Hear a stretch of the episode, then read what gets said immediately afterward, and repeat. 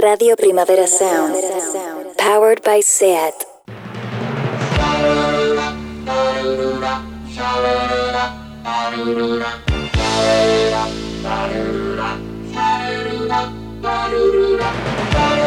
Marea Nocturna con Desire de Fez, Jordi Sánchez Navarro, Xavi Sánchez Pons y Ángel Sala.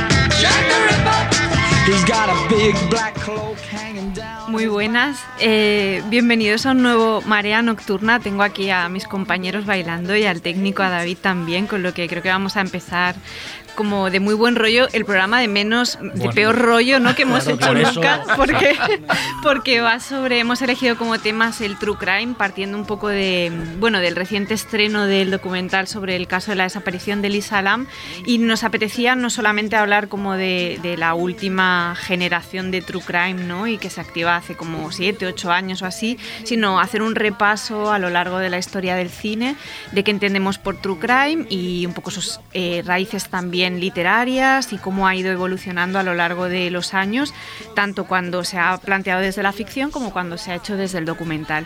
Eh, antes de ponernos ya directos al tema, eh, nada, dar la bienvenida a mis compañeros, a Jordi, a Xavi y Ángel, ¿cómo estáis?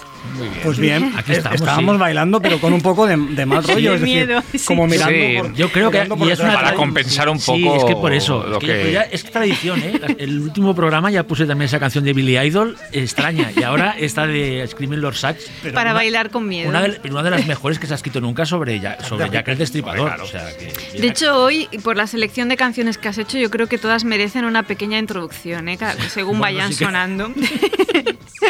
Eh, bueno, un poco para. En, este, en esta grabación vamos a contar también con unos invitados bastante de lujo, con lo que yo creo que va a quedar una cosa muy chula. Y antes de enrollarme más, porque la verdad es que nos ha sorprendido preparando el tema lo increíblemente amplio que, era, la cantidad de cosas que abarcaba y la cantidad de cosas de las que podíamos hablar. Con lo que yo, un poco para, para arrancar, partiría un poco de dónde podemos marcar un poco el inicio ¿no? de este true crime cinematográfico que nos arrastra o que nos lleva al true crime literario, ¿no? No sé quién, quién le apetece un poco abrir fuego, Jordi, Ángel. yo, que... yo empiezo yo si queréis y luego enseguida le paso la palabra a Ángel porque creo que es el quien nos puede. Le doy la palabra a ellos porque a Xavi y a mí cuando nos hablan de lo literario y eso se nos hace como bola de golpe. No, un placer, un placer. se abran fuego siempre. Es que, mira, si nos pusiéramos a hablar de True Crime mm, en serio, en plan literario y tal, no, no acabaríamos. Es decir, sería ya un programa solo, solo para eso, ¿no? Eh, un programa largo, además.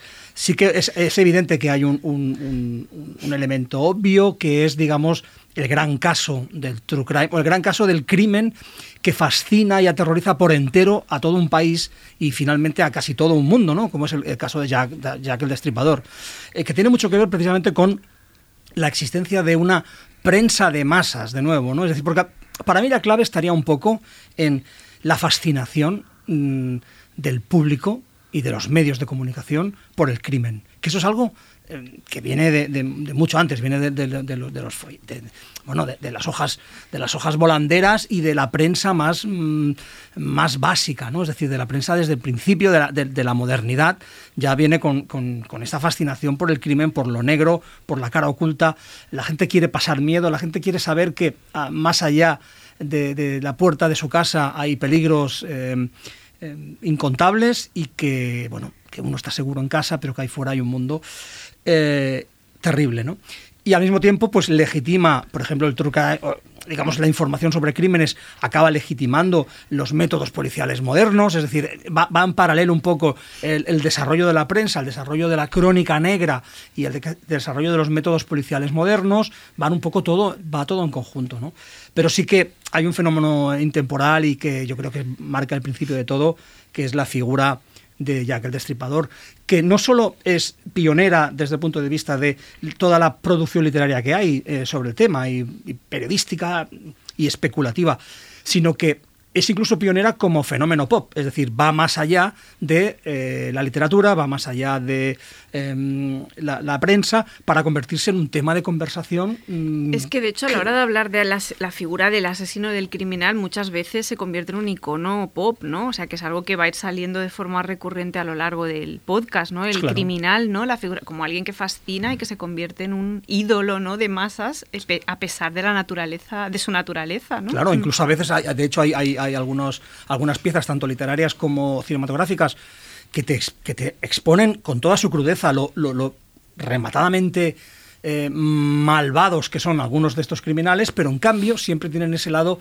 de la fascinación, o a veces incluso de la pena, ¿no? A veces incluso se humanizan, es decir, hay unos mecanismos muy, muy sofisticados y al mismo tiempo muy simples de, de mecanismos perversos que nos hacen, no sé por qué, que nos enganche, bueno, sí que sé por qué, pero vamos, que nos hacen que, el crimen nos enganche de esa manera, ¿no? Que el relato del crimen nos enganche de una manera Y además el tema del Jack el Destripador, que es un crimen sin resolver. O sea, que es que ahora cuando hablemos sobre todo de los últimos eh, true crimes que se han hecho, eh, la especulación por parte de estos ciber eh, investigadores, ¿no? Que aparece en el documental de Salam, es lo que, o sea, en la época todo el mundo tenía su teoría de quién era Jack el Destripador y los últimos 100 años ha salido de todo tipo de libros. Siguen, saliendo, libros, y, películas.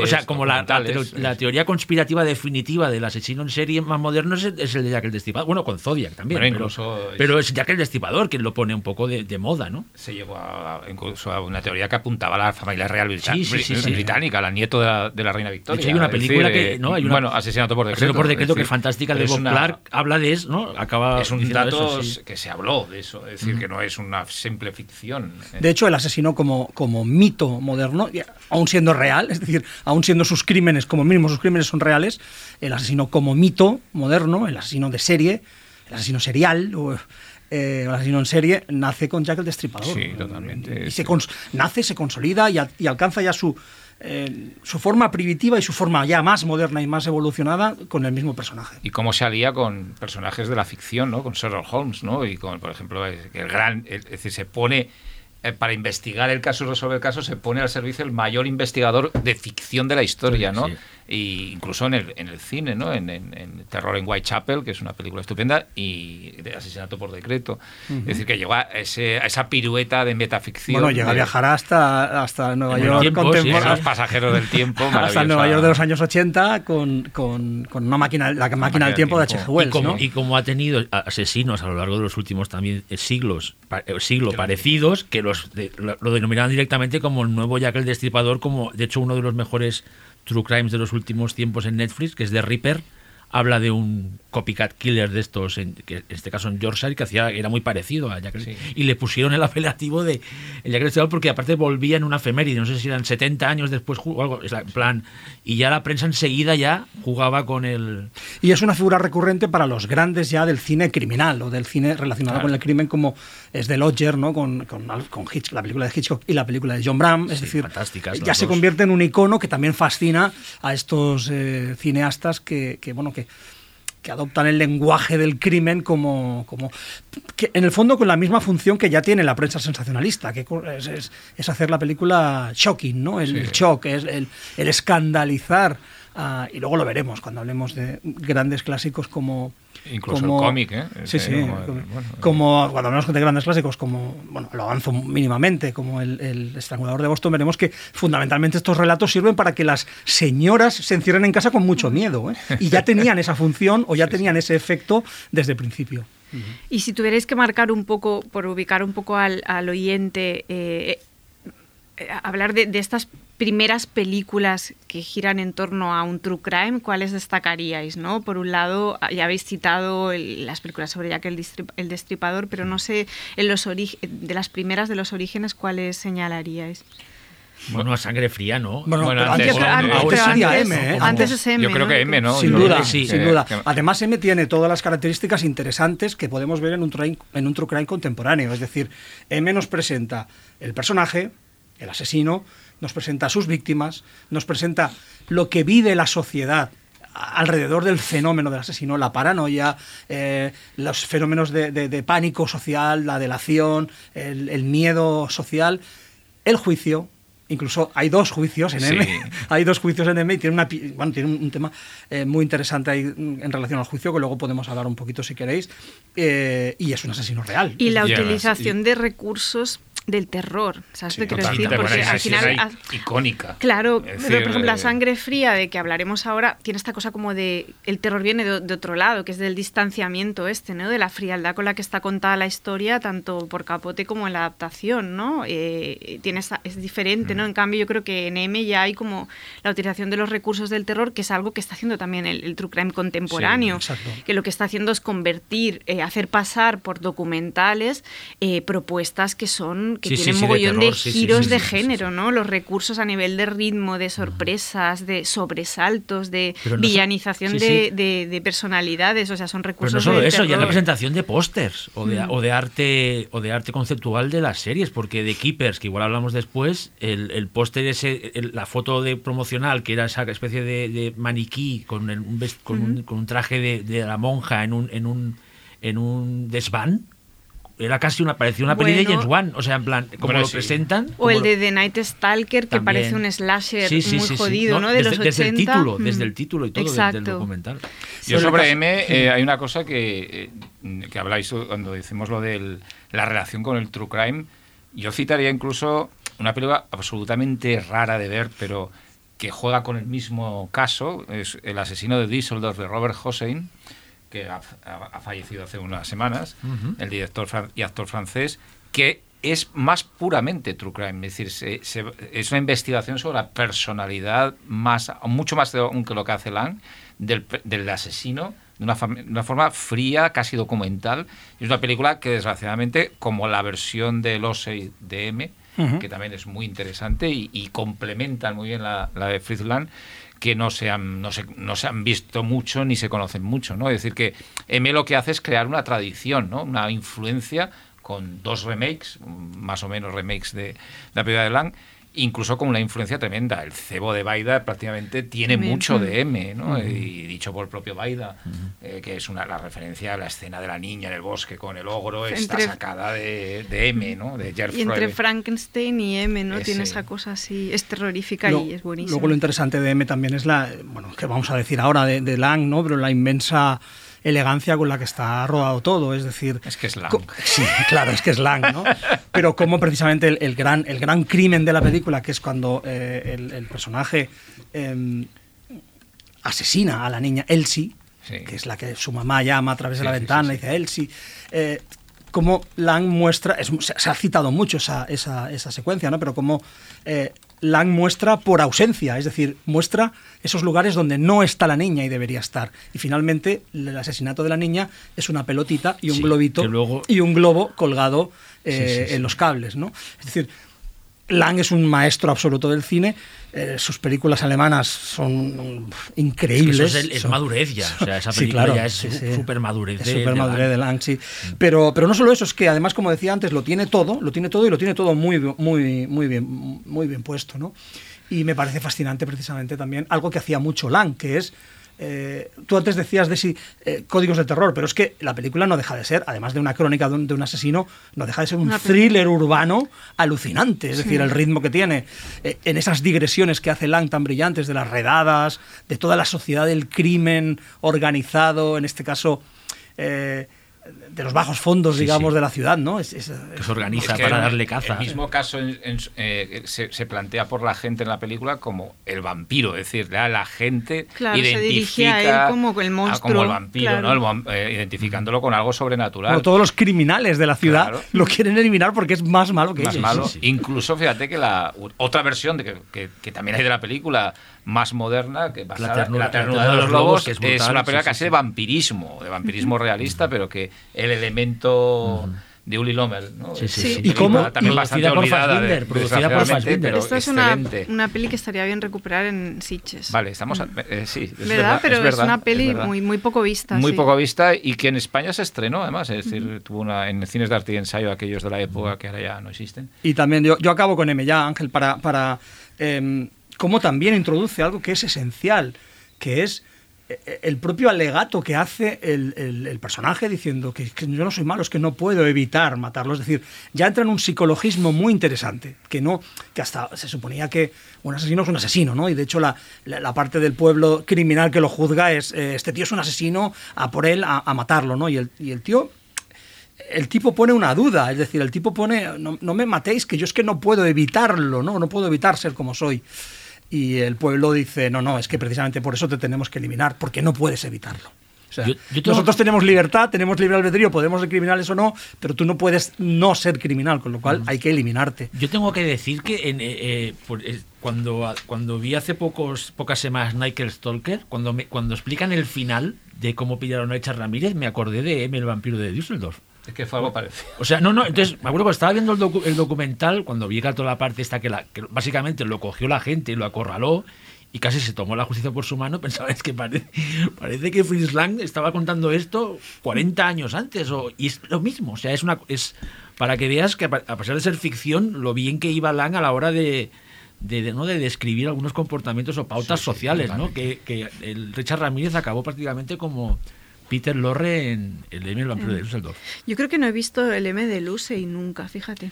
Pues está muy bien. Mm, Está no- muy bien. ahora- Es más cine negro que la, la- la lleva más al territorio del cine negro, pero es una película. No la- si la he visto no la recuerdo. o sea, No, es, es posible porque además es una película. Yo la vi gracias a una copia que hay en Francia editada, pero es una película dificilísima de ver. Es decir, es una película muy difícil de ver.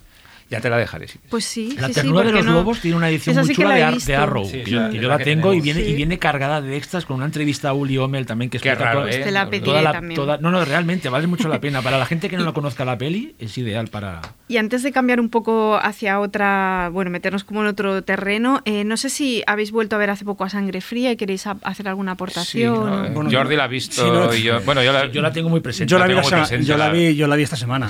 Yo la vi hace un año más o menos, año y medio, pero bueno, Mm, me parece una obra maestra. varias Me veces. parece una obra maestra. Richard Brooks es, es, es un genio y, eh, de, de- de- de- precisamente de ese tipo de drama tan eh, equilibrado en el fondo. O sea, no deja de ser un drama tremendo, pero, pero me pareció una, una película extraordinaria una fotografía en blanco y negro maravillosa y en la música de Quincy Jones jazzística. Es decir, es que lo tiene todo en el sentido de que no deja de ser una historia eh, basada en- en en las conversaciones reales, es decir, basada en hechos sí, absolutamente reales, Capote, sí, sí. documentados por Truman Capote en este caso, y cómo eh, Brooks coge este libro para hacer un, un- un- uno de sus grandes dramas, porque el tipo es un especialista en dramas literarios muy potentes, ¿no? Y, y consiguió una obra absolutamente espectacular. Aparte- muy interesante, el- el- lo, lo interesante a Sangre Fría es precisamente el retrato de los, de los asesinos. Sí, ¿no? Sí, sí. Con un Robert Bueno, es que, de hecho es el proto true crime por autonomasia Sí, moderno, ¿no? sí. De- y aparte la idea de que eh, eh, no contaran con actores conocidos para darle más realismo a, a la película, para, o sea, fue una apuesta de Bruce de decir, vamos a coger todo actores nuevos. Estaba, bueno, estaba Scott Wilson, fantástico. En plan, vamos a. Para, porque querían realmente eh, que la gente no se distrajera con ver ahí a Marlon Brando Sí, haciendo sí, de un sí, asesino. sí, Y realmente, es, imagínate en esa época irte a ver una película de Hollywood, que era una gran producción, sin conocer ni un actor. Y venías ¿no? de- del libro este de, de Truman Capote, que ya era un hit, pero claro, el shock ¿no? que podía pro- pro- seguro que daba más, más, más angustia todavía, ¿no? Más, ya la, la base impresionaba más. literaria ya es muy innovadora. Es decir, Sí. todo lo que hace Truman Capote con, la, con Bueno, el es caso los- es el true uno, crime. uno de los, Es de el- los obras es fundamentales del, nuevo periodismo, digamos, o del periodismo. Sí, y por Truman Capote, que, que bueno, ya habla también de Si algo tenías sí, que era un sí. gran escritor. Está- y que hay parte de cómo él se acaba fascinando por uno de los Exacto, asesinos, sí, sí. del- El, que es, el, el que es un poco parece más ¿no? que le falta ¿no? que tiene un no es tan inteligente como el otro, ¿no? que no es tan, no, no tienes no es la maldad encarnada como el otro que como el líder de los crímenes, pero que ya Capote habla muy bien de cómo un periodista aunque quiera ser objetivo acaba tomando partido. De alguna manera, Sí, sí, aunque sí. sabe que es un asesino, bla, bla, bla, pero que yo creo que es una cosa que van a salir sobre todo en true crimes modernos de como a veces los directores y guionistas que hay detrás no sabes muy tienen un poco una empanada mental. De, ¿Sabéis lo que explica muy bien, creo yo, a Sangre Fría también? Es, es, es el por qué, por qué, por qué. O sea, cómo la gente se pregunta por qué estos tipos hacen lo que hacen lo que hacen. hicieron, sí. ¿Por qué se dedican a matar a una familia? ¿Qué, qué motivos tenían? ¿no? Y claro, lo trágico, lo terrible es que eh, la historia te explica que es que en realidad no hay motivos, ¿no? Y eso es, eh, Pero es lo guay. más terrorífico. Porque luego aparecen otras pelis, entre ellas, em, yo que sé, Mindhunter, por ejemplo, una, una serie Sí. que intenta un poco plantear una cosa distinta, que llega a un punto en el que el true crime se cansa como de preguntarse eso, como para asumir que la- el mal existe y entonces armar como una reflexión sobre cómo convive el ser humano, ya sea el policía que tiene que entrevistar al criminal, que somos todos, ¿no? Cómo asume que en el mundo hay ese nivel de maldad y cómo te relacionas con eso a nivel profesional, a nivel humano y a nivel de tu relación con el mundo. O sea, es que realmente es como un disparadero de temas súper importantes el Sí, true sí. crime, ¿no? Sí, sí. Si os parece, antes de hablar de otros precedentes así desde la ficción como de género puro, eh, uno de los invitados es eh, Juan Antonio Bayona, que mm, parece como que, que no le pega al tema, pero realmente a mí hay dos pelis que él me, des- no es que me descubra, pero que sí que me vuelve a vender con mucho entusiasmo, tanto a mí como a Xavi, Sí, sí, sí. que son las películas de Richard Fleischer centradas en la figura del, del- del asesino, ¿no? Del asesino seriado, del asesino en serie. Si os parece, escuchamos su nota y luego comentamos porque son... Él habla de tres pelis, no se centra solo en las dos que nosotros habíamos marcado en, en nuestra ruta criminal, eh, pero creo que hace una reflexión interesante que podemos recoger ahora, ¿vale? Si os parece, escuchamos a Jota. Hola, ¿qué tal? ¿Cómo estáis? Saludos a los cuatro. Eh, a mí me gustaría destacar eh, la figura de Richard Fleischer, que creo que es eh, un director eh, trascendental en los orígenes del true crime, y de paso reivindicar una trilogía de films que a mí me parecen tres piezas capitales con las que es imposible entender el nacimiento de este subgénero. ¿no? Eh, las tres películas serían Impulso Criminal, El Estrangulador de Boston y Ten Rillington Place, conocida aquí como El Estrangulador de Rillington Place, precisamente por el éxito del anterior, eh, por el éxito comercial del anterior.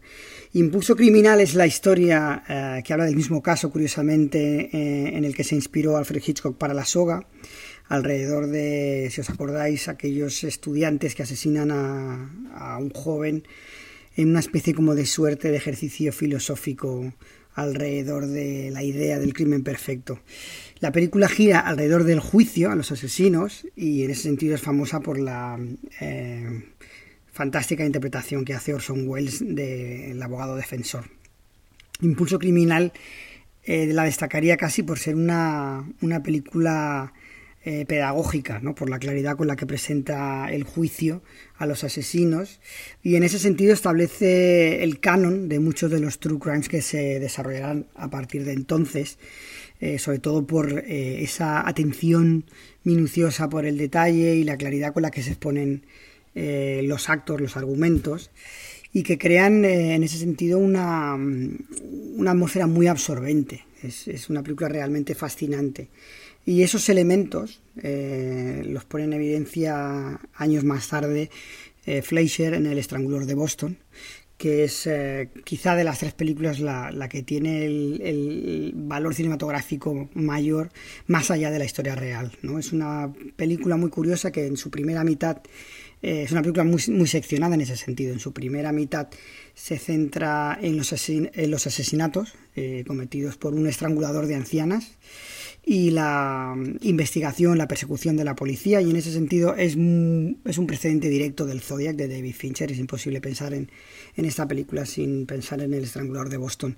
Y la segunda mitad, eh, totalmente diferente, está destinada a crear una suerte como de compasión a través hacia la figura del, del asesino, eh, como estableciéndole como un enfermo mental más que como un criminal. Eh, la película es muy conocida eh, por el, uso que hace de la multipantalla. Es una película fascinante en ese sentido cinematográficamente. Eh, es una película que se desarrolla en gran parte de su metraje con muchas pantallas en las que uno puede estar eh, observando un mismo momento al mismo tiempo y eso crea una especie como de, de, como ya decía como de imagen seccionada que tiene que ver mucho con la psicología la, la, la, la personalidad múltiple del, asesino del estrangulador es un estilo completamente diferente al que hace, del que hace gala eh, unos años más tarde eh, Fleischer en El estrangulador de Rillington Place, que es una película eh, que ha de citarse a la vez que se cita una película años después, el, frenesí de Hitchcock, que para mí es uno de los mejores, eh, mejores films del director inglés. Y, volvemos a ver otra vez esa especie de minuciosidad eh, en, con la que se recrea los ambientes eh, y los actos del asesino. Eh, en ese sentido, es una película muy enfermiza, ¿no? Juega el mismo juego que hace Hitchcock de poner al asesino en el centro del relato como protagonista y crear una suerte como de empatía. El espectador siente esa especie como de personificación eh, directa con el asesino y la transgresión que eso, que, eso, crea en la mente del espectador, ¿no? el hecho de eh, identificarse con el asesino y no con la víctima. Sin embargo, la película de Fleischer es una película mucho más fría, eh, en ese sentido es más transgresora, porque crea esa suerte como de, empatía, de personificación con el asesino, pero que después se rompe de una manera muy dramática, especialmente hay una, hay una secuencia en la que se asesina a un bebé y la destacaría precisamente es, es, esa transgresión por encima de la película de, de Hitchcock, que es una película más en el estilo del director, donde la ironía y el sentido del humor de alguna manera te distancian de la violencia y resulta mucho menos agresiva. Para mí estas tres películas son fundamentales, son tres películas que si no habéis visto os recomiendo que las veáis, corráis a verlas. Eh, son tres cumbres. Eh, la trilogía esta es una cumbre del cine policíaco y creo que es imposible entender el género de lo que hoy conocemos como True Crime sin, sin la existencia de estas. Nada, os aprovecho para enviaros un saludo y a ver si nos vemos pronto. Bueno, ha hecho un repaso extraordinario, ¿no? De, de, Richard Fleischer, encantadísimos sí. nosotros, que somos fans también. Sí, bueno, sí, es que además son tres películas sí, sí. que a mí me personalmente me fascinan, especialmente Impulso y uh -huh. Impulso que es una película que Impulso criminal posiblemente es de las películas de Fleischer que me gusta casi todas de Fleischer, hasta las que dicen que son malas me gustan de Fleischer. Eh, es una de mis favoritas, estoy de acuerdo además lo que dice, que es quizá de las interpretaciones más increíbles de Orson Welles, fuera de un papel que no, uh -huh. no, no, se dirige. Y con, eh, con Death Stowell era haciendo un papel sí, sí. de uno de los dos eh, eh, acusados, sí, acusados, impresionante. Es una película espectacular como película de asesinados, de, de, de, estudio criminal y como película de estas también de que implica un juicio, ¿no? Uh -huh. Es decir, es modélica en ese sentido sí, y es una de las grandes películas de, de juicios, de ese subgénero también de la historia, es fascinante en ese sentido. Pero esta de, de Boston también parece una película que más lo hablaba antes con Jordi, en mi casa siempre se hablaba de ella en, cuando era pequeño, sí, sí. En, porque fue un éxito increíble, como ha dicho J, en España, es una uh -huh. película que la vio todo el mundo. Y es una película que me fascina desde que la vi en la tele, aunque era muy difícil de apreciar eso en formato 4x3. Y, de, y cuando la, porque creo que la primera vez la vi así en la televisión. Eh, todo aquel maravilloso. No me puedo imaginar cómo era ver eso, eso. cómo es no eso sé cómo, no sé cómo era, pero yo recuerdo que la vi la primera vez en televisión y me figuró que serían 4x3, pero bueno. Sí, sí, claro pero aquella multipantalla ya me fascinó, ¿no? Era eh, y cómo juega porque no era un simple truco para sí, decir sí, qué bueno que soy, no, no, tiene un sentido alucinante. Claro, decir, la multipantalla narra en el sentido Sí, pero que a veces pues bueno, Sí, sí, no, eh, pero que en esta película en concreto sí. narra tanto tanto los asesinatos como el pánico social y, la, mm. y, la, y el caos policial del incluso, caso, o sea, las, las, tres cosas sí, a la vez. ¿no? Sí, sí, incluso el estado interno del, del asesino, de cierta uh -huh. manera. Y con aquella parte final de, de Tony Curtis y Henry Fonda, con fondos blancos, lo sí, hablamos sí, no, el otro día, que, o ese final, ¿no? ese final que, bueno, que te está explicando lo, la, esa la, mente, la mente, sí, sí, sí, es que el final que casi es fantástica, ¿no? Porque casi es, que creo, creo que tiene más algo que ver bueno, con el final de psicosis, ¿no? Es decir, esa imagen uh -huh del asesino ahí en una en, en, en sí pero que pero que el, el, el, que Henry Fonda el personaje de Henry Fonda ha entrado en la mente, o sea, en la ha entrado en la mente. sí, sí, y Fleischer nos lo enseña es, es, es, un nivel de, de, bueno, de complejidad mira, es digamos. nivel under the skin cuando se está comiendo a los a los humanos. No no, no la, la imagen está de, de no digo conceptualmente Es una idea muy parecida. Y luego ya a nivel de, bueno, aparte de la importancia que tiene como investigación criminal sobre un, más un crimen real, Sí, un, un caso sí. real, es eh, de los actorazos que hay allí de eh, secundarios, Sí. Josh Kennedy, Murray Hamilton, entre los policías de, de- que hacen que sea muy creíble todo, porque eran actores que daban esa credibilidad que necesita la Cotidiana, historia, pero como el- casi documental. Pero ¿no? el shock más grande, que ahora es una cosa muy normal, es que fuera Tony Curtis, el es asesino, que era uno de los guaperas oficiales Y de buen tipo, buenos, y siempre hacía de buen y- y tipo. de buen tipo. Y entonces ahora que cuando vemos a, a Zac Efron o a Elijah Wood haciendo de psicópatas en películas, es porque una vez alguien pensó y, tú, y Tony Curtis se atrevió a hacer de una persona... Hasta se quitó parte del atractivo y todo, ¿no? En Sí, plan, pero además un error, un acierto No, no, de no, no, no, que a porque nivel- a nivel de si ves actor- las fotos de Alberto de, Albert de Salvo, Se parece, se tiene un cierto aire. Es que antes al ya, Curtis an- de la película. ¿eh? antes, unos cuantos años antes ya había sido eh, Tony Perkins, eh, que era otro también, guaperas. también, Sí. también. Pero era, pero era un, era un, era- un guapo raro. Era un poco raro, eso mismo, sí. Es, no es lo, Tony es- Curtis era- sí, sí que es guapo, verdad, ¿eh? Estaba- es- mm, sí, era un tipo guapo. hasta Pero era hasta Lorenzo. Oliver en Espartaco creo que lo estaba de acuerdo en ello. era guapo, pero era raro.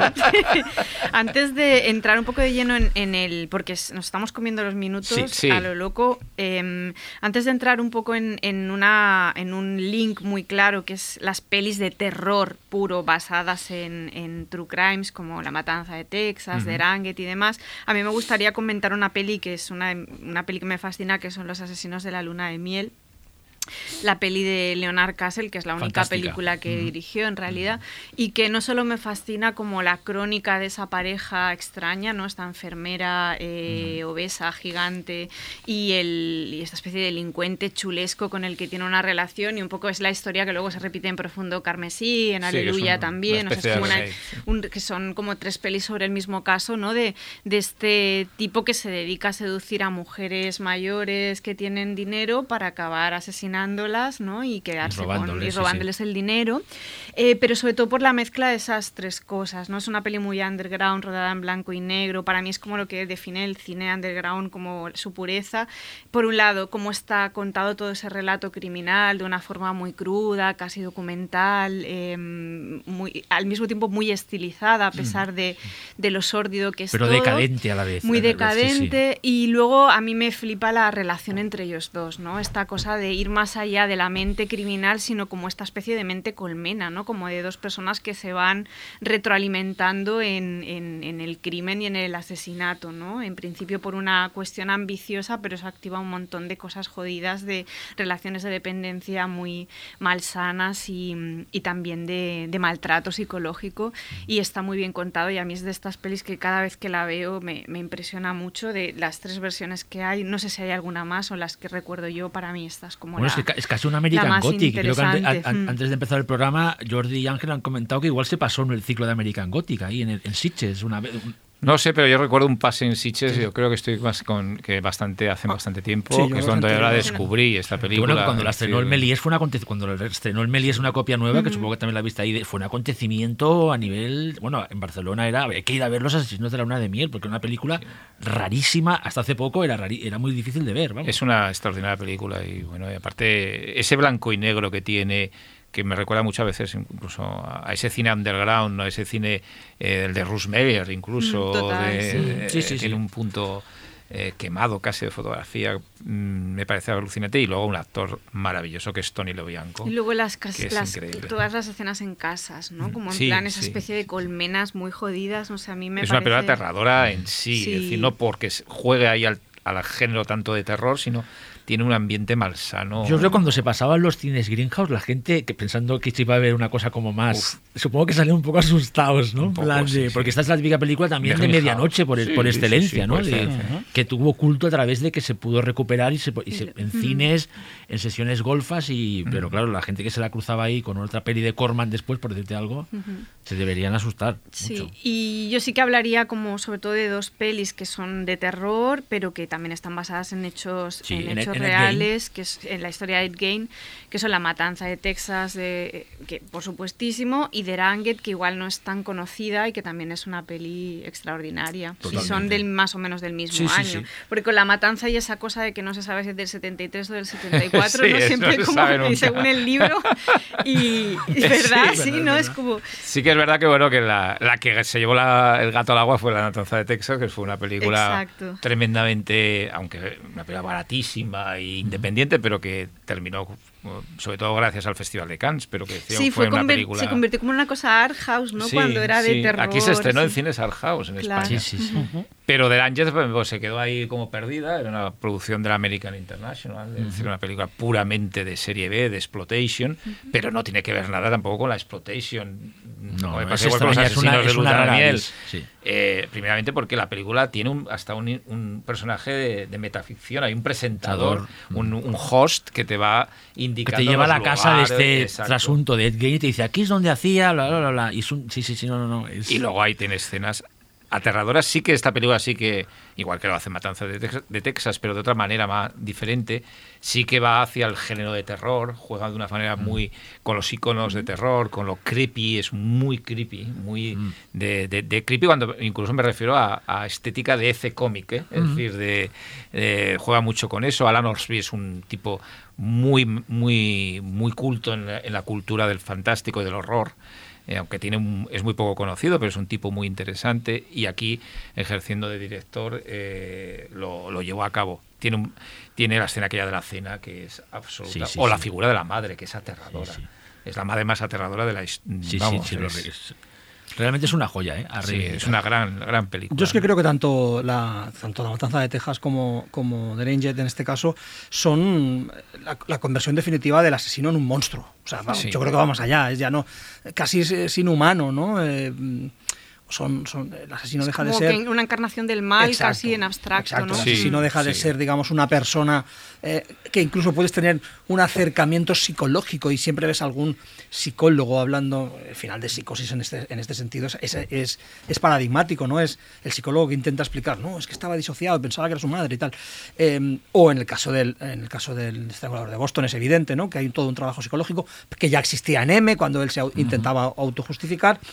En estas ya no, en estas ya es la definitiva entrada de, de- de la figura del asesino en, en el horror, en el horror puro y duro, ¿no? Y convertidos en, en monstruos. Sí, sí, sí. Es, eh, No, de hecho, el, el póster de la matanza de Texas, que, de Texas, de Texas, de Texas, aquí se lleva llamando la matanza de Texas. No, ¿o siempre fue la matanza de Texas, Bueno, pero se es una tontería, ser- ¿eh? O es de Texas Chainsaw Massacre o la El matanza de póster que lo tengo sí. colgado en casa, hoy me he fijado otra vez en el tagline y, y pone lo que pasó es cierto. Y ahora la peli- llega la película, la película que es igual de real. O sea, que en el- es true crime. O sea, parece que te está te definiendo el true crime en el sí. 70 lo mismo. Yo creo que además son dos, pe- eh, dos películas, sobre todo La Matanza de Texas, que fue más popular, que descubren esa, definitivamente, es levantan la alfombra de, de- de- de- de lo que hay debajo de la sociedad urbana opulenta de los 70, que entra en crisis por, también por muchas cosas, por, por el asesinato de Kennedy, por la guerra de Vietnam, y, to- y se levanta la- lo que hay detrás de eso, debajo de eso, en, el- en la América profunda, que, que vivía como pasa hoy en día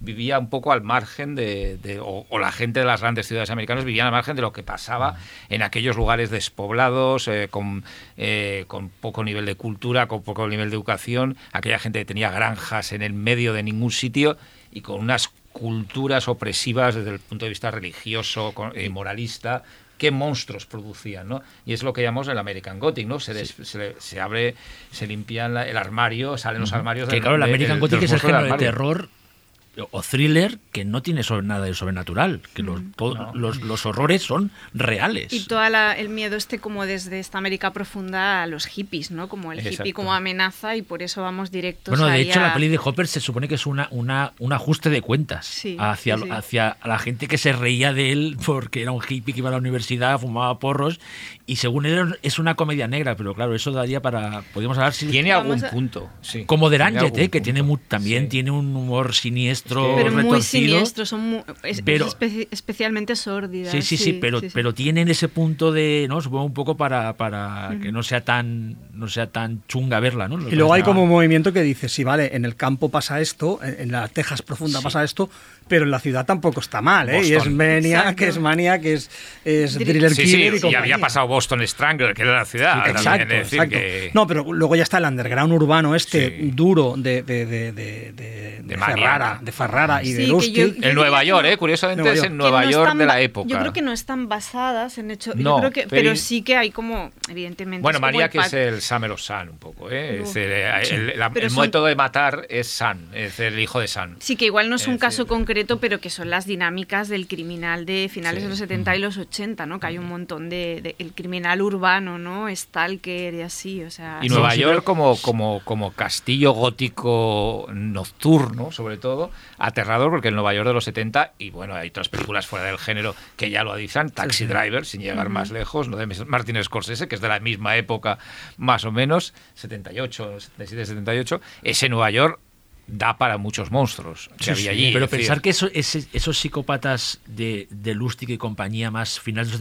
70-80 ya es cuando ya salen todos esos psicópatas que han existido de verdad, que son monstruos verdaderos. En la, Sí, sí. O sea, es que hay montones, ¿no? Hasta Richard Ramírez, por ejemplo, que hablamos después. Y, y- y es cuando los, los como hicieron como hicieron Tobe Hopper y, y Alan Osby con Ed Gein, fueron muy originales a la hora de plantear variaciones basándose eh, lejanamente en casos Pues reales. vamos a cambiar de bloque y entramos en Muy eso. Marea nocturna.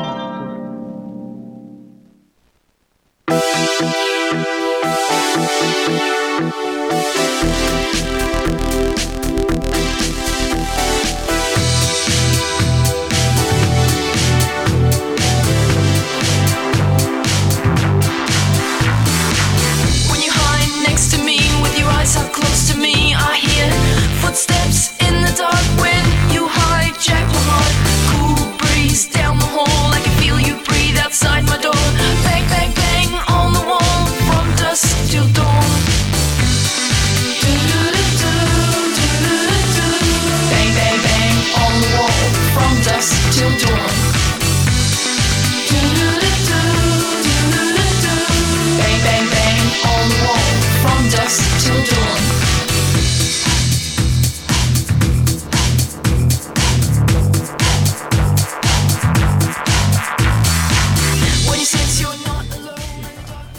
Vale, pues eh, vamos a retomar donde nos habíamos quedado y un poco seguimos con la senda esta del, del true crime conectado totalmente con el terror y un poco, yo creo que hay un punto en el que casi se vuelve un poco, en algunos momentos, como un poco explotación, ¿no? Que se utiliza la historia del asesino real, ¿no? Para darle como un, un- una, una forma, ¿no? Más de... Sí, vas a ser lo más escandaloso. ex- Shocking, bueno, shocking, más Sí, más llamativo, escandaloso, más sí, escandaloso, exacto. sí, sí. Amarillista. Sí. Ángel, ¿te atreves? Sí, bueno, sí, porque bueno, estamos en los 80, ¿no? Y en los 80 todo se tomaba como muy todo la muy, tremenda. muy relativizado y muy muy muy amable y muy divertido. El terror en general, lo hemos hablado en este programa y muchas veces se vuelve eh, más teenager, más eh, aunque de- aunque sea fuerte, aunque sea todo lo que sea, pero es mucho más ligero que en el American Gothic de los 70. Y en el, el slasher se había convertido en las películas de asesinos por los viernes 13, Halloween y compañías por excelencia, que eran asesinos casi sobrenaturales. Pero hay una película que lo cambia todo, ¿no? Eh, que sorprende, que es Henry retrata un asesino basado en las experiencias de Henry Lee Lucas, un, un terrible asesino en serie, que rompe un poco el sistema y va a crear una, una grieta por el que van a, a entrar otros, otras películas hasta ya los años 2000, ¿no? Películas que vuelven a recrear asesinos de los que hemos hablado, como Ed Gein, eh, nuevas versiones de Ed Gein, o Ted Bundy, que va a ser como un personaje muy recurrente y de la que descargaría yo la película de, Matthew Wright, eh, eh, Ted Bundy del año 2002, ¿no? Que es una película bastante Que de eso hablamos un- preparando esto con Ángel, que es muy llamativo porque estas pelis que se hicieron como en a principios de 2000 o así sobre asesinos, Ed Gein, Ted Bundy, eh, The Halside Strangler, incluso en 2006 El caníbal de Sí, también. son pelis que eh, son sorprendentemente sórdidas crueles y efectistas, o sea, son Mucho. pelis en las que no había ningún tipo de compasión, o sea, son pelis que muchas las, yo muchas las vi en Sitges, la verdad, y ya en el momento me chocó que fueran tan línea dura, o sea, son realmente la exposición sin ningún tipo de compasión y ningún tipo de concesión al espectador. Pocas veces, en algún caso sí que había un intento de de, de descripción psicológica, un pequeño apunte de la figura del, del asesino que ha sido maltratado abusado o demás, pero la verdad es que son muy explotación realmente, Sí, sí, aunque no, tengan valores cinematográficos. Exploitation, sí, sí, Exploitation de los 2000, sí, sí. Mm, Totalmente. Dentro de este grupo sí que se nos colaron dos pelis, ¿no? Que nos parecían un poco particulares y que no son explotación ni mucho menos, pero que también cruzan de una forma bastante particular terror y, y true crime, que son no, las, no tienen nada que ver con esta explotación, ¿eh? no las quiero mezclar, pero sí que las agrupamos un poco y son pelis que yo creo que vale la pena hablar. Una Chopper, ¿no? que es una peli que eh, Australiana. De Andrew australiana de Andrew Dominic que también es interesante Muy interesante. y una peli extraordinaria que es The Vanishing, ¿no? Spurlus se O- obra llama, maestra. Que es como de las pelis más angustiosas que he visto en mi vida, ¿no? Por, por esta idea como de la búsqueda de, de la mujer desaparecida y, y sobre todo el giro final, ¿no? Que no vamos a desvelar No. de... de-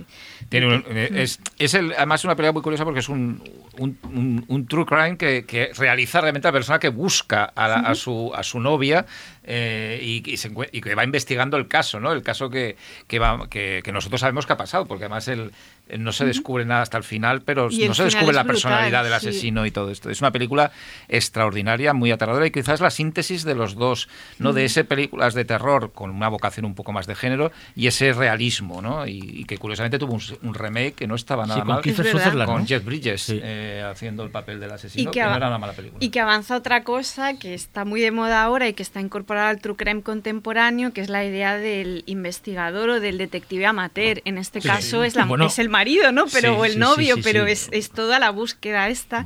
Y la idea de la obsesión, que es algo que va a estar presente en pelis Mm. como Zodiac, que hablaremos ahora. Eh, eh, nos hemos ventilado un poco rápido este bloque porque había otro que nos interesaba mucho, que tiene que ver con eh, directores que cogiendo historias reales han intentado contar esos relatos huyendo de los clichés o de la forma en la que habitualmente se, se suele hablar, ya sea a través de la estilización, ya sea a través de una narrativa distinta, ya sea arrastrándolo a su universo visual o a su corpus temático. Para abrir este bloque voy a tenemos otro invitado que es Alejandro Fadel, que nos ha hecho una nota. Alejandro mm, tiene una película que se llama Muere monstruo muere que aunque no está basado en, una, en un caso real, es verdad que al menos en parte, aunque es verdad que la película luego se mete en el terror y en el fantástico, tiene una parte de, de Investigación, investigación, sí, sí, sí. criminal y la figura de, de- de alguien que asesina o de algo que asesina. Eh, con lo que me parecía interesante ver un poco eh, desde su óptica, eh, que nos recomendara alguno y alg- algún true crime y un poco saber el porqué de esa elección. Si os parece, le escuchamos. Hola mareos nocturnos y nocturna. Bueno, primero debo confesar que no soy la persona más conocedora sobre el tema al que, han, al que me han convocado a decir unas palabras, lo que no quiere decir que no me interese. Debo confesar también que se me da mal hablar solo frente al teléfono, así que lo escribí a lo que voy a contar a continuación. Permítame que sea así. Pensé en hablar un poco de Memories of Murder, una película que me encanta desde el primer día que la vi. Pero dije, bueno, seguramente ya se dijo mucho de esta película y quizás incluso en este mismo programa haya otros audios como este que la mencionen. Así que elegí un true crime de mi país.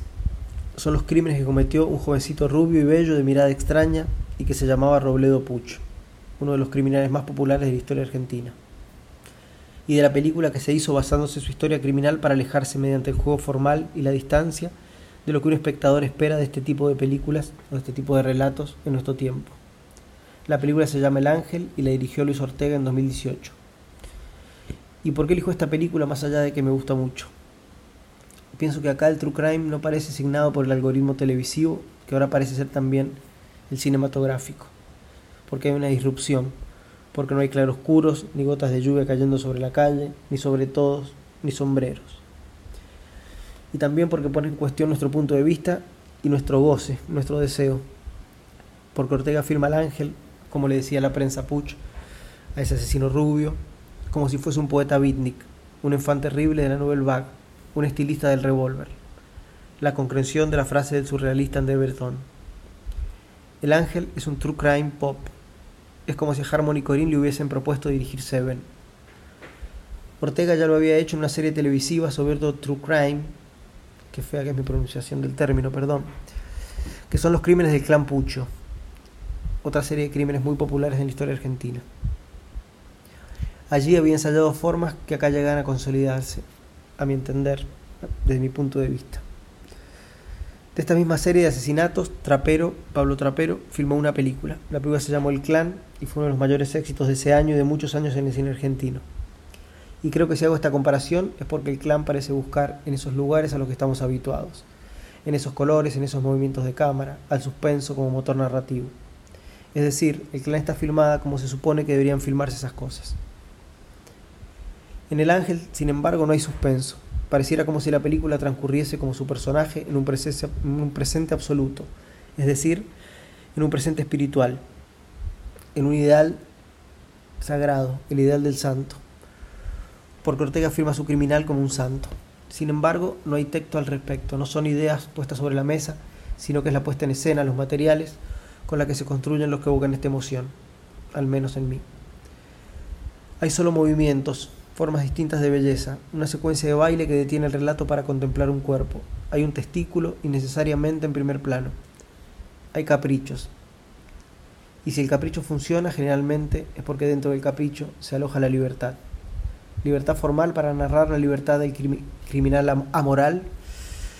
También hay canciones, hay colores, hay corridas, hay humor y hay ligereza allí donde debería haber sordidez y lugubridad.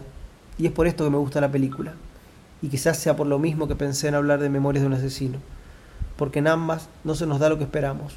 En una porque no sabemos cómo mirar a ese ángel rubio, desde qué perspectiva moral ubicarnos, y en la otra por su gran engaño, primero narrativo, pero finalmente político, hacernos sentir simpatía por unos torturadores hijos de puta durante toda la película.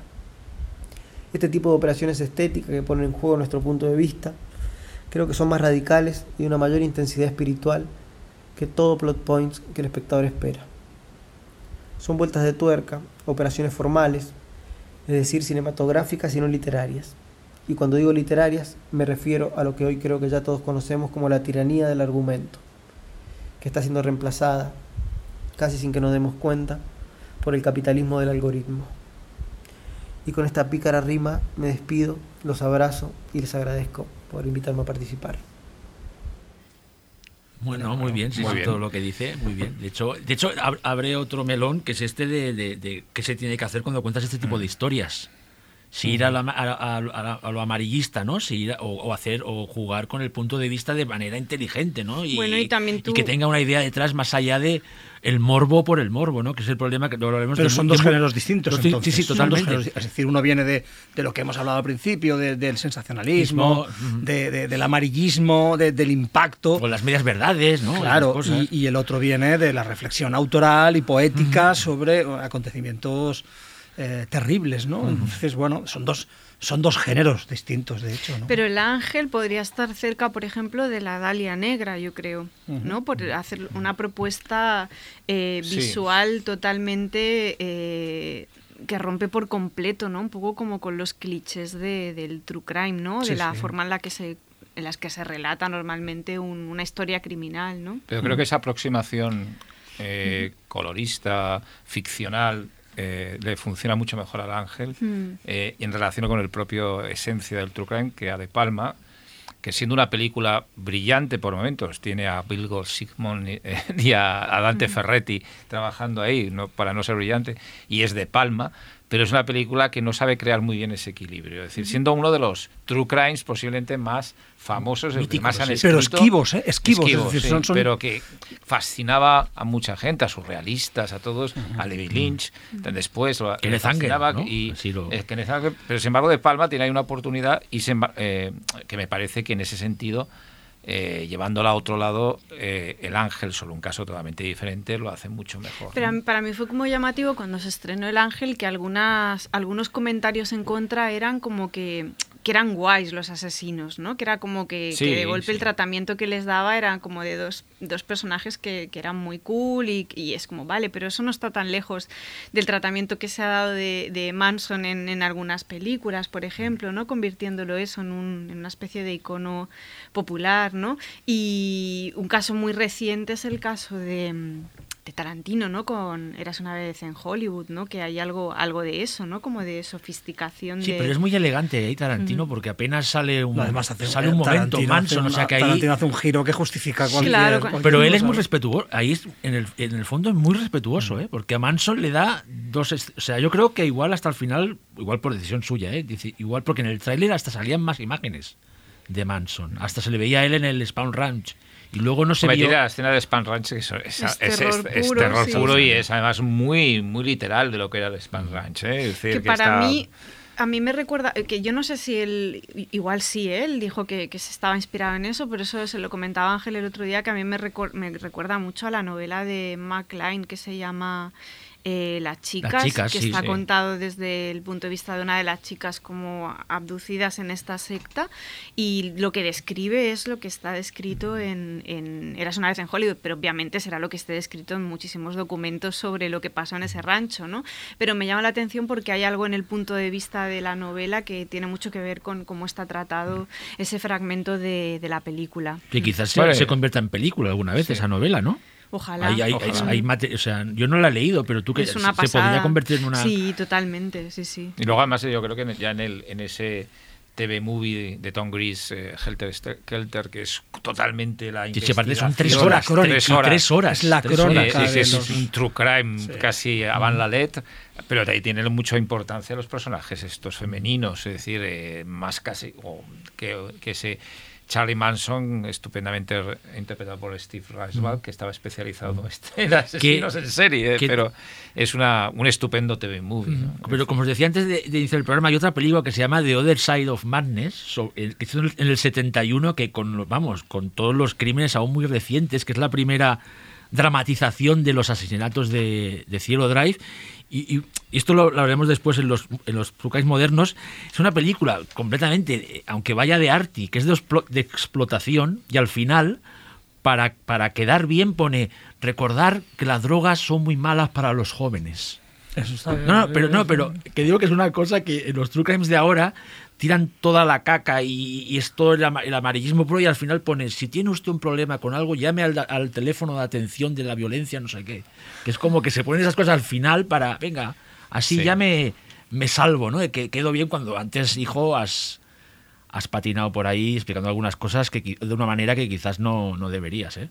como ficciones eh, contemporáneas y que están conectadas con el true crime, eh, no me gustaría cambiar de bloque sin hablar de varias pelis que realmente son importantes y en las que hay una intención en la dirección de romper con esos códigos y de llevarlo a un terreno muy personal, que son, Alejandro citaba Memories of Murder, que es una, un true crime extraordinario, por supuesto el Zodiac de David Fincher, eh, y luego hay otra, otras pelis que salieron cuando preparábamos el, el podcast, tipo Snowtown, por ejemplo, o Lords of Chaos, pero Sí. yo creo que habría que hacer hincapié sobre todo en esas dos, ¿no? En Memories of Murder, que para mí, además de que es una peli extraordinariamente bien rodada, yo creo que, que para mí lo que, lo que me, me hace sentirla más original en relación al true crime es la forma en la que está ejecutado el sentido del humor, ¿no? Es una peli que, que cruza un humor muy coreano y muy sutil de una forma muy particular. sí, sí. Y luego el caso de Zodiac, ¿no? No sé si queréis comentar algo de Memories of Murder, pero yo creo que Zodiac merece como dedicarle un ratito. Como esos martes, sobre todo quiero comentar que quiero que salga ya el Blu-ray ¿El de la aventura. Por favor, porque es una cosa que ya por fin se ha anunciado, ¿no? Esto es un mensaje para Tito y Ferran, que salga ya la... ven- eh, No, ah, es que estamos deseando, ¿no? O sea, por fin la podremos disfrutar en, en una edición como Dios manda. No, a es, ver, no, el- es que es maravillosa Menos of Murder. Memorias of Murder es una película que además eh, rompe totalmente la, la- la- el- la línea del thriller policíaco coreano. Es decir, es, un- es una rara avis, que probablemente muy comercial, en, sobre todo en Corea, y muy, muy prestigiosa, porque fue una de las películas que lanzaron el fenómeno del cine coreano contemporáneo fuera de su país. Pero es una película que, que no se parece nada a cualquier otra película, de, primeramente por el tratamiento his- histórico ¿no? que tiene, el tratamiento de que es un caso real eh, y, y la forma casi que tiene de, de precisión de una investigación y con un contexto político, ¿no? Es decir, un contexto político muy chungo, de una época muy chunga de, de la- de- Corea, es un país con unos problemas problemas de, de democracia pues considerables y que han, han, han influenciado mucho al, al país y al cine de su país. Yo creo que es una película estupenda. Yo no sé si me atrevería a decir que es la mejor película de su director, pero casi casi, de Bong Sí, Joon-ho. estoy de acuerdo yo. Eh, y, yo, y bueno, y que juega perfectamente a todo esto de, de lo que es el, el, el- el true crime, ¿no? Y luego lo que apuntaba Alejandro a raíz de lo del ángel, ¿no? De, de tú como espectador, ¿no? Lo que sientes en función de, de por qué siento empatía por estos personajes, Sí. ¿no? O sea, cómo juega un poco con la con el ánimo y con las expectativas del espectador de una forma muy provocadora, ¿no? Y que puede ser con muy humor, incómodo. y, Mm. ese humor es incómodo. A ver, es un humor que hemos visto bastantes veces en otras historias de eh, posteriores quizá, pero y anteriores, ¿no? Es decir, la- como antes ha dicho, has dicho tú, creo que también y, y creo que eh, eh, Alejandro que a veces se y en el Ángel pasa, la película que ha comentado Alejandro, eh, se intenta crear una empatía de los personajes del asesino, no pasa en Memorias Murder, porque son los policías, los torturadores, como ha Exacto, dicho sí. Alejandro, pero sí como a veces lo hace con el asesino, es decir, de Bronson de Nicolas Winding Refn es una película que de una forma muy me- Sí, lo meta, romantiza, sí, lo eh. Sí, sí, se sí, crea una, un- una empatía con el personaje aquel que casi, bueno, eh, se aplaude cuando se Sí, sí, enfrentaba sí, sí, sí. a la policía, y ya no digamos de ese metaficción perfecta y alucinante que es Natural Born Killers, ¿no? que es un sitcom eh, creado en torno al seguimiento de la figura de dos psicópatas, de dos serial killers, ¿no? que la pareja de Body Harrelson y, y la, la actriz que no. Eh, Juliette Lewis. Lewis, Lewis. exacto. Es decir, entonces, bueno, yo creo que, que sí, que, que el- y luego, bueno, ya... No sé, Y Zodiac ya Zodiac, que- es que... Yo casi de Zodiac es que me da cosa hablar. Es una Sí. película tan perfecta. Es uno de los monumentos del cine norteamericano de los últimos 20 años. o de- es que no...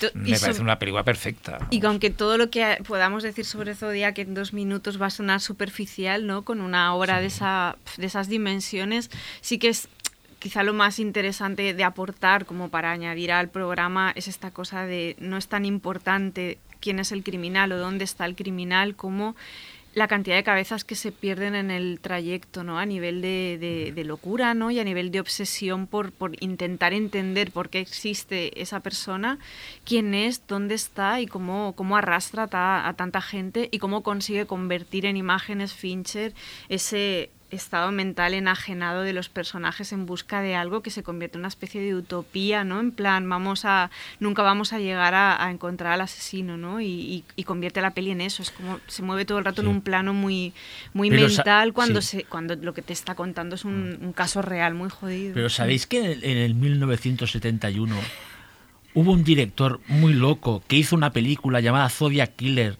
con su propia teoría sobre quién era el asesino para traer al verdadero asesino del zodiaco al cine y capturarlo? Es un plan maravilloso. perfecto. Un plan la película perfecto. se llama The Zodiac Killer, la editó hace un año o dos ACFA Films. Y el hombre, ¿sabes que el Zodiac llegó a enviar algunas, algunas cartas, ¿no? Con, con le- ¿no? escritas así con su letra y tal? Entonces este hombre hizo esta película, pero ya sale al principio, pues esta película está hecha para bla, bla, bla, bla, o sea, para provocar al Zodiac, hacía que la gente al salir apuntara su propia teoría en un papel para cotejar la letra de la gente que iba al cine con la del Zodiac real. Porque el, el- el- personaje este, que no recuerdo el nombre, porque nadie más se acuerda ahora mismo, yo no, no- ni, su familia, pues eh, tenía esta teoría de, de, de cazar al Zodiac. O sea, esto, ojo, ¿eh? O sea, una película, Bueno, hecha una, un película hecha precedente, para, no, para sí, sí. cazar al asesino. Pero es Bueno, es como si hubiese Eh, eso en YouTube, meta- ¿no? true Venga. crime es, es- es- es Sí, una sí. cosa Pero es lo que ha comentado alucinante. Desiree, es, es el- el- las, La otras- obsesión, la las obsesión. otras víctimas del asesino, que es toda la gente que se chala. Exacto. Claro. Y cada vez más, que es algo que están reflejando en los true Bueno, crimes, porque claro. son Sí, la- sí. las herramientas las tienes en Totalmente, casa. porque- Antes tenías que montar una proyección para que fuera el asesino, ahora te puedes meter en Twitter y especular. Los ciberdetectives que, traduce Netflix en los subtítulos. Exacto. Los web, web, Vamos web- a- web Yo- hay una cosita Sí. muy breve que, en to- eh, que antes lo has, lo- lo has citado tú, ese Snowtown de pasada Exacto. de Justin Kurzel, porque cuidado con la Australia, porque hemos hablado de América Profunda, Sí. hablaremos luego de, Que es de otro true España, crime, es otro pero la. Australia Profunda, ya hemos hablado de Chopper un poquito, pero es que Snowtown,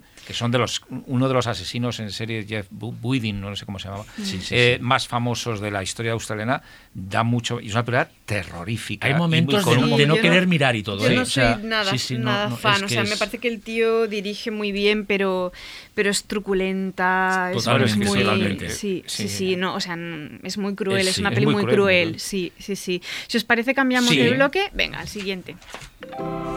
Estás escuchando Marea Nocturna.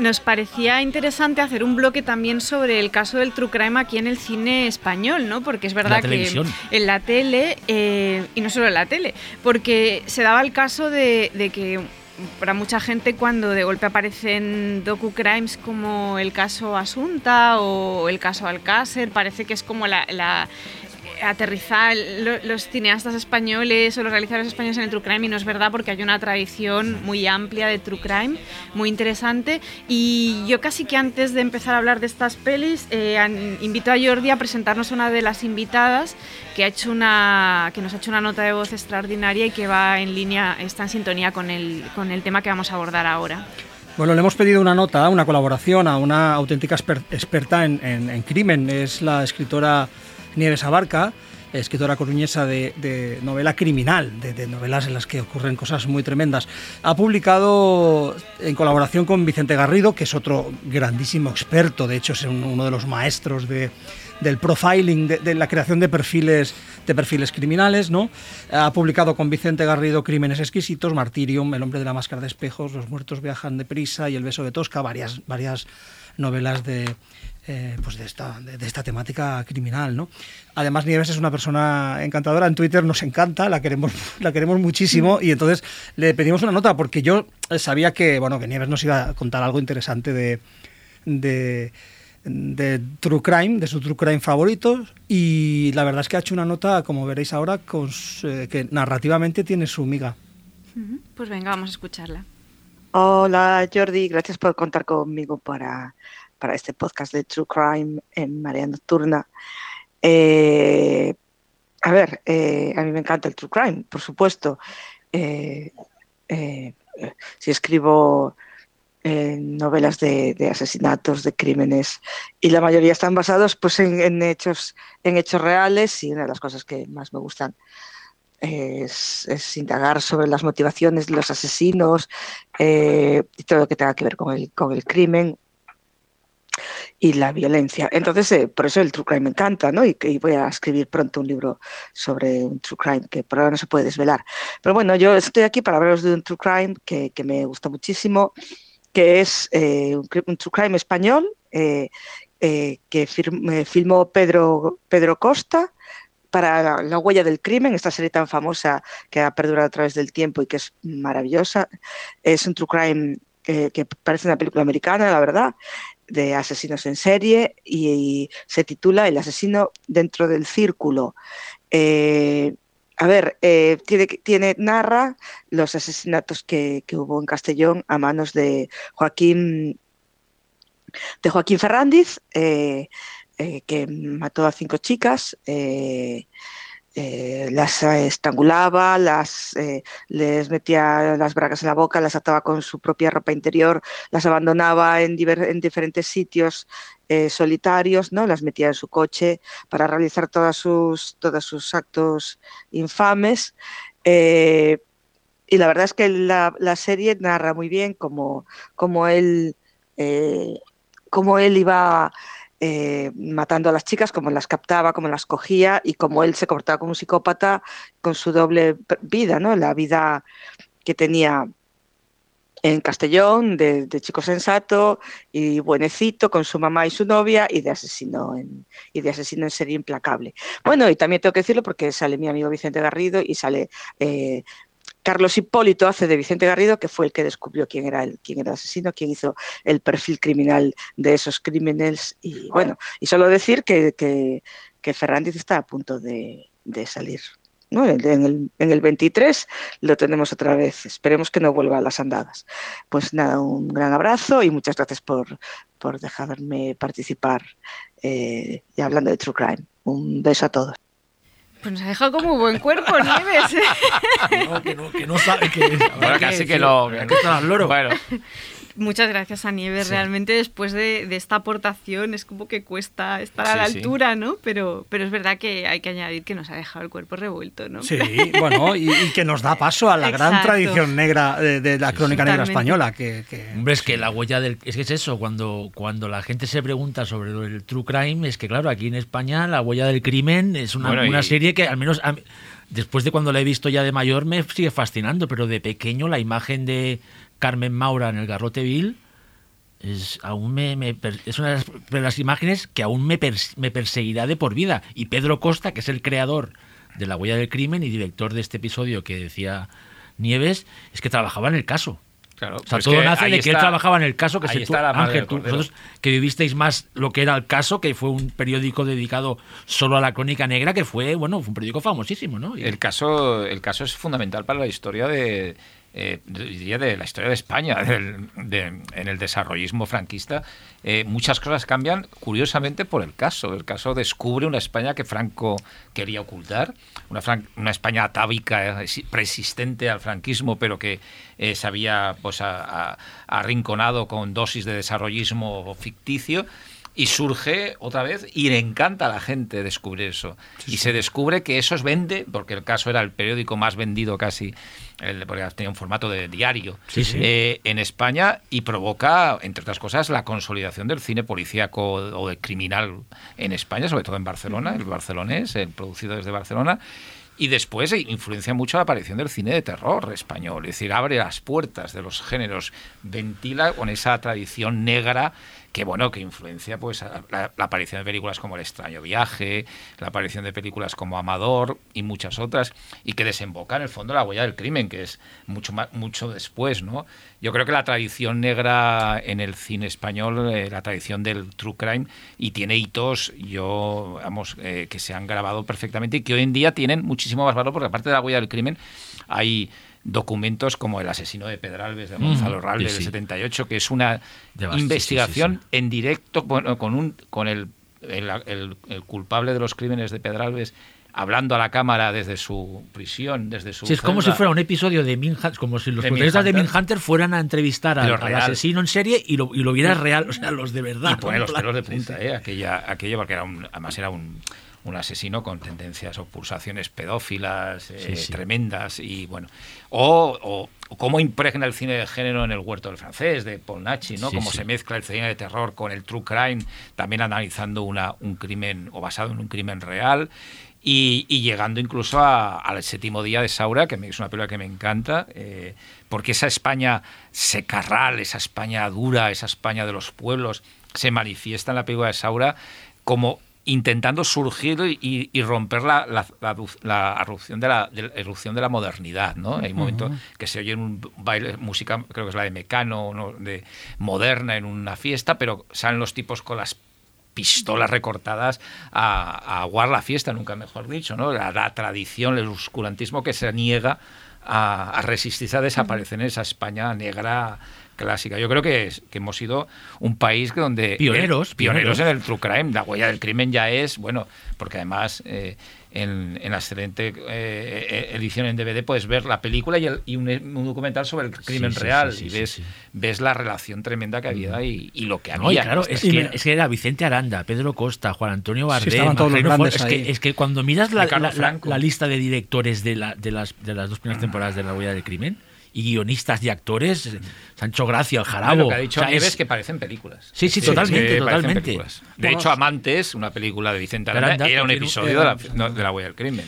Y es, y es muy interesante como, como es fundamental, como Ángel ha señalado, la- la- el caso. Es decir, es que por cierto, el caso tuvo una, una serie. Una serie, sí, Una sí. serie hace, una- hace unos, unos años, dos o tres años, ¿no? O quizá ya cuatro, no recuerdo. Sí, una serie, sí. Pero una serie mm, interesante, ya no iba, de- no iba tanto de los casos, sino de la propia dinámica de la, de la revista o de la, de la publicación, ¿no? Eh, sí, sí, es que el caso demuestra que a esa España le gustan los crímenes porque le asustan los crímenes, pero que al mismo tiempo la lleva a, a esa España más oculta, a esa España atávica que no, que se, bueno, como ha explicado perfectamente Ángel, estaba sepultada tras eh, una aparente mm, la paz, ¿no? Sí, La paz y que- ladrillos, que- la paz y La ladrillos. paz y ladrillos, turismo, ¿no? como dice muy bien en, en Amador de Francisco Rodeiro, ¿no? El, cómo el turismo, como el desarrollismo oculta la figura del asesino Bueno, eh, en el caso una de película la que ya película hemos hablado aquí, que es La Semana del Asesino, ¿no? Mm. También, Es- ese bloque Sí. de pisos de lujo donde vive Eusebio Pencela y el asesino donde vive en una chabola que está a punto sí. de ser, ¿no? O sea, es, está- es lo Y mismo, Amador es el es- turismo. Bueno, es que necesariamente, tanto en el caso, aunque estuviera en un segundo término, pero en el caso como en todas estas eh, historias, sean ya de la, huella del crimen o sean peli largometrajes independientes, eh, siempre hay un comentario social, siempre. Siempre hay eh, algo que te está hablando de la sociedad, del momento y de cómo está España en ese momento. ¿eh?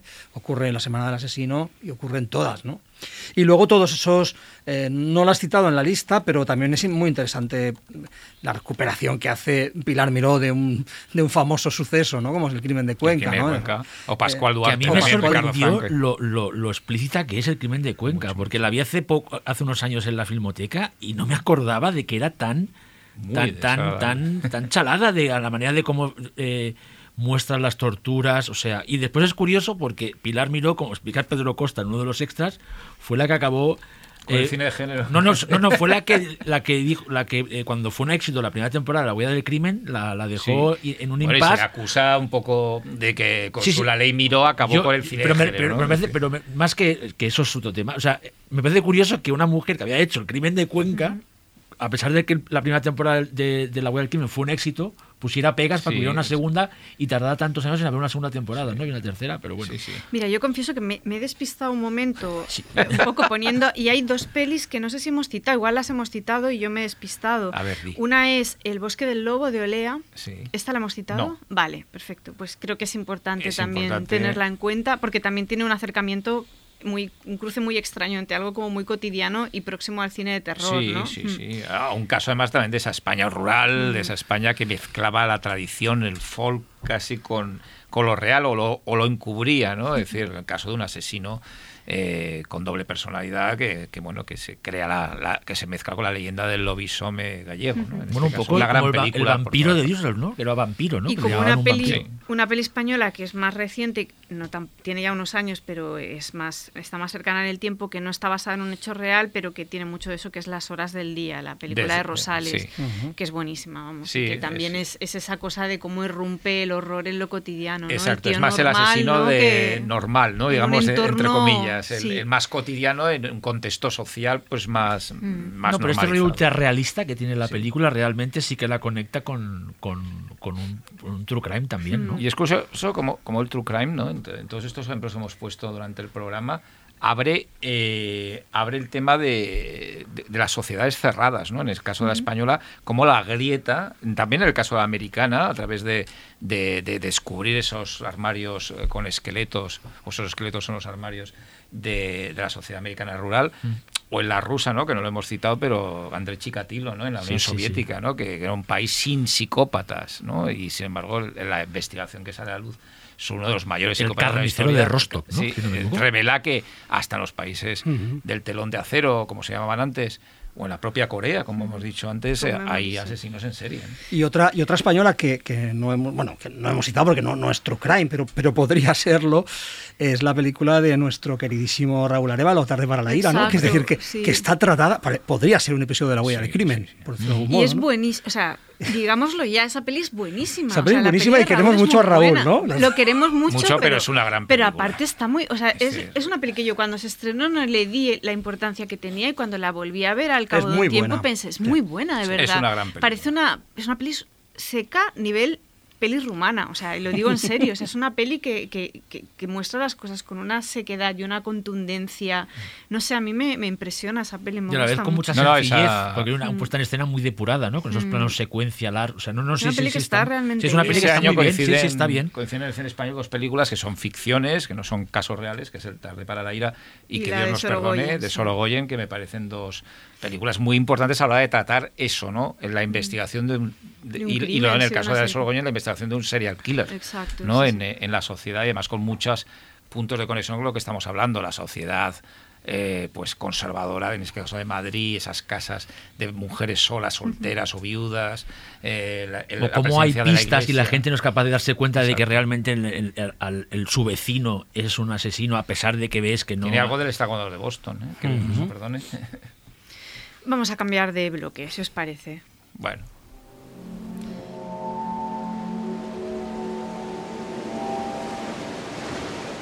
Sube la marea nocturna en Radio Primavera Sound.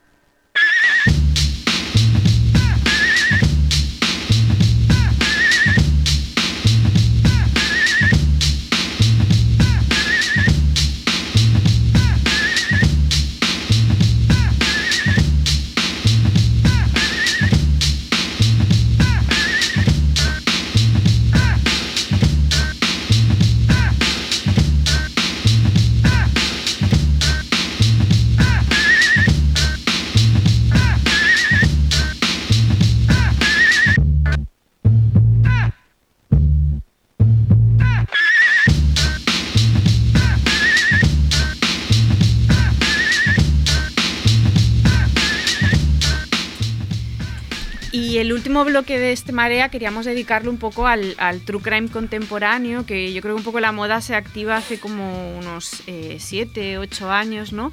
Y que yo creo que el origen, si no me equivoco, está en, internet, ¿no? Está en los podcasts criminales y el, el éxito abrumador que tienen en Estados Unidos, ¿no? Eh, sobre todo uno que es Serial, ¿no? Que es como quizá el más popular, aunque hay muchos y hay una tradición muy, muy interesante de true crime eh, a nivel podcast. Yo creo que esto es lo que activa la aparición un poco de los grandes eh, o de los más conocidos o los que marcan ya una pauta que luego se va a repetir in extremis ya de una forma llegando hasta niveles de delirio que lo comentaremos ahora. Eh, pero aparecen true crimes como Making a Murderer, The Jinx, em, la, la de la secta que visten de rojo, que ahora no me Wild sale, Wild Wild Country. que son, que son muy populares. o sea, Muy y- famosos. Y que, y que Wild durante, Country mucho. y que durante. Se habla bastante tiempo de ellos y todo. O sea, Sí, como sí. que crean una. Si os parece, eh, tenemos otro invitado que va a introducir muy bien toda esta nueva modalidad de, True Crime en la que andamos los últimos años. Es un amigo del programa, ya ha estado en alguna otra ocasión, eh, pero lo va a presentar Jordi. Bueno, es una, es una nota de nuestro gran, gran amigo Marc Pastor. Marc Pastor es, es novelista. em, claro, que- que- noveli- un novelista que fundamentalmente hace, hace novela de tipo fantástico, pero que a veces lo colocan en la, en la sección de crimen, ¿no? Quizás porque como en parte, bueno, su otra vida, la vida en la que no es escritor, él es un miembro de la policía científica de los Mossos, por tanto es un tipo que convive diariamente con el crimen y él lo cuenta de una manera muy, muy, muy interesante, pues lo ponen ahí en, en- en crimen, ¿no? Bueno, a Marc, ¿qué vamos a decir? Lo queremos mucho, ya lo hemos presentado también en, en el programa. Es, eh, recomendamos cualquiera de sus novelas y vamos, vamos a Vamos a escucharla. escucharle. Hola, soy Marc Pastor y básicamente me pagan por participar en True Crime. Pero True, True, True Crime de verdad, True de la buena, cada día. Ah, y recuerdo que lo de los primeros True Crimes que, que vi fueron estos, los típicos crímenes imperfectos, que parecían un poco más las batallitas del abuelo policía, las batallitas del sheriff de turno, que explicaba cómo había cazado a ese asesino en serie eh, con una investigación súper me- meticulosa y tal, y que después siempre, casi siempre era debido a casualidades. Nunca hay que menospreciar a las casualidades, pero casi siempre era debido a casualidades, aunque lo hinchaban bastante. De todas maneras, el primer True Crime como tal que me, que me gustó fue en formato podcast. Fue la primera temporada de Serial, en la que se investiga la, la desaparición de una, de una estudiante y, y el principal sospechoso es su, su exnovio, un tal Adnan, que es un tío rarísimo, lo entrevistan en la cárcel y, y nunca, nunca acaba de desmentir que fuera él, que no fuera él, eh, es muy, una persona muy fría y fue un fenómeno este podcast, fue, fue un exitazo. Y realmente estaba muy bien hecho, ¿no? Aportaba muchos documentos, había reconstrucciones, había entrevistas, estaba muy bien. Aunque no quedó, al final era como que no que quedaba entre, entre dos aguas, ¿no? No, no, no muy bien por la, por la, por la culpabilidad de, de, del tal Adnan, no, no, no, no, estaba, no estaba muy claro hasta el punto que he estado mirando y realmente no sé, no sé, vamos, el, el tipo sigue en la cárcel. Eh, eh, pero claro, luego vino The Jinx, en The Jinx sí que fue un pelotazo y porque tuvieron esta la inmensa suerte de, de, de conseguir girar el caso completamente eh, con una casualidad, con un golpe de suerte. No hay que menospreciar a las casualidades. Y a partir de aquí todos los true crimes que ha habido intentan siempre ser como una especie de Gregory Peck en Matar a un ruiseñor. ¿no? Es una especie de, de, comité de defensa de, de falsos culpables que intentan encontrar la prueba clave que gire el caso y les dé pues, publicidad, fortuna, gloria, lo que sea. Uh, en ese sentido hay dos true crimes que yo quiero destacar, que son los que me gustan y a lo que voy. El primero es el Making a Murderer, al menos la primera temporada, que es apasionante, que juega con los cliffhangers de manera magistral. Eh, exactamente es un falso culpable que al final seguramente no lo es, pero te lo pintan como un falso culpable. Incluso yo creo que los, los, que, los responsables, los, realizadores, se mojan demasiado en favor de, de Stephen Avery, creo que se llamaba, el, el, este acusado dos veces, la primera uh, falsamente, de, haber, de, haber, matado a, a, primero una chica, y, violado y matado a una chica, y era, y era, era falso. Y una segunda vez acusado, y también intentan demostrar que fue acusado falsamente, con manipulación de pruebas, con un fiscal que se convierte en un malo de, de Disney prácticamente, un fiscal que es malo de, de libro, y realmente te mantiene enganchadísimo a, a, cada, a cada capítulo es una especie de reverso paleto de The Jinx. Eh, si ayer un millonario acusado de ser un psicópata, que es un, es un, un redneck de América del cinturón de la Biblia. Y ya para acabar, hablando de paletos, también está el caso Alcácer, que este básicamente, porque me pilla muy de cerca, me pilla, eh, lo viví de forma adolescente en, a través de los medios de, de comunicación, es el, el, gran caso de, de, la España de los 90, de, de, la, la telebasura y de, un personaje tan terrorífico como Antonio Anglés y la desaparición de Miriam Toñi de Siré, que toda una generación yo creo que no sabemos los nombres de memoria de Corrillo y es un caso que también está, está hecho, hay momentos que parecen de película de terror en este True Crime y ni que sea por proximidad eh, es necesario, es obligatorio verlo. Así que amigos, un beso, un abrazo y pasad mucho miedo. Bueno, muy bien, hecho, muy bien. No, no, no. Una, una... una, intro para, la, para, esta, para esta sección brutal. Sí, de hecho yo creo que cita justo a los, los grandes ¿no? docu-crimes sí. de estos uh -huh. tiempos, ¿no? En los que un poco inauguran toda esta tendencia que yo personalmente creo que va como bueno, que genera mucha explotación también, es decir, sí, sí, sí, muchos eh, se convierten en una moda y de golpe de cualquier caso es susceptible de generar un docu-crime y no todos tienen la entidad que tienen estos primeros que cita, ¿no? Ya sea el Making a Murderer, de Jinx, Wild Wild Country o de Keepers, ¿no? En los que ves que hay un ejercicio interesantísimo y que está con Quizá nos hemos olvidado citar algunos precursores en el documental importantes. No yo no soy experta en documental ni mucho menos, pero creo que hay dos que tienen que ver con el true crime que fueron importantes en su momento y que hemos olvidado un poco y que, y, y que esto todo arrastra de ahí también que uno es la, la trilogía de Paradise Sí, Lost, bueno, que ¿no? vamos a hablar porque es el sí. mismo director que lo, re, que lo retomaremos Berlinger a Berlinger para hablar del caso Lam y mm. luego también eh, una peli que fue muy muy muy famosa y muy popular que es Capturing the Friedman, sí, que fue una película que en su momento cuando se estrena también es muy buena, es muy que buena. es la típica peli que ese caso que, que, no me extrañaría que de golpe se hiciera un docu-crime en torno mm. a ese caso, es decir, una versión extendida, ¿no? Como, sí. como todos estos docu Yo añadiría también de Thin, de Thin Blue Line. Sí, eh, también. Que, bueno, que, que, además provocó un, un giro en la investigación en el, en el, en el eh, del caso, ¿no? que fue uno de los precedentes, un documental,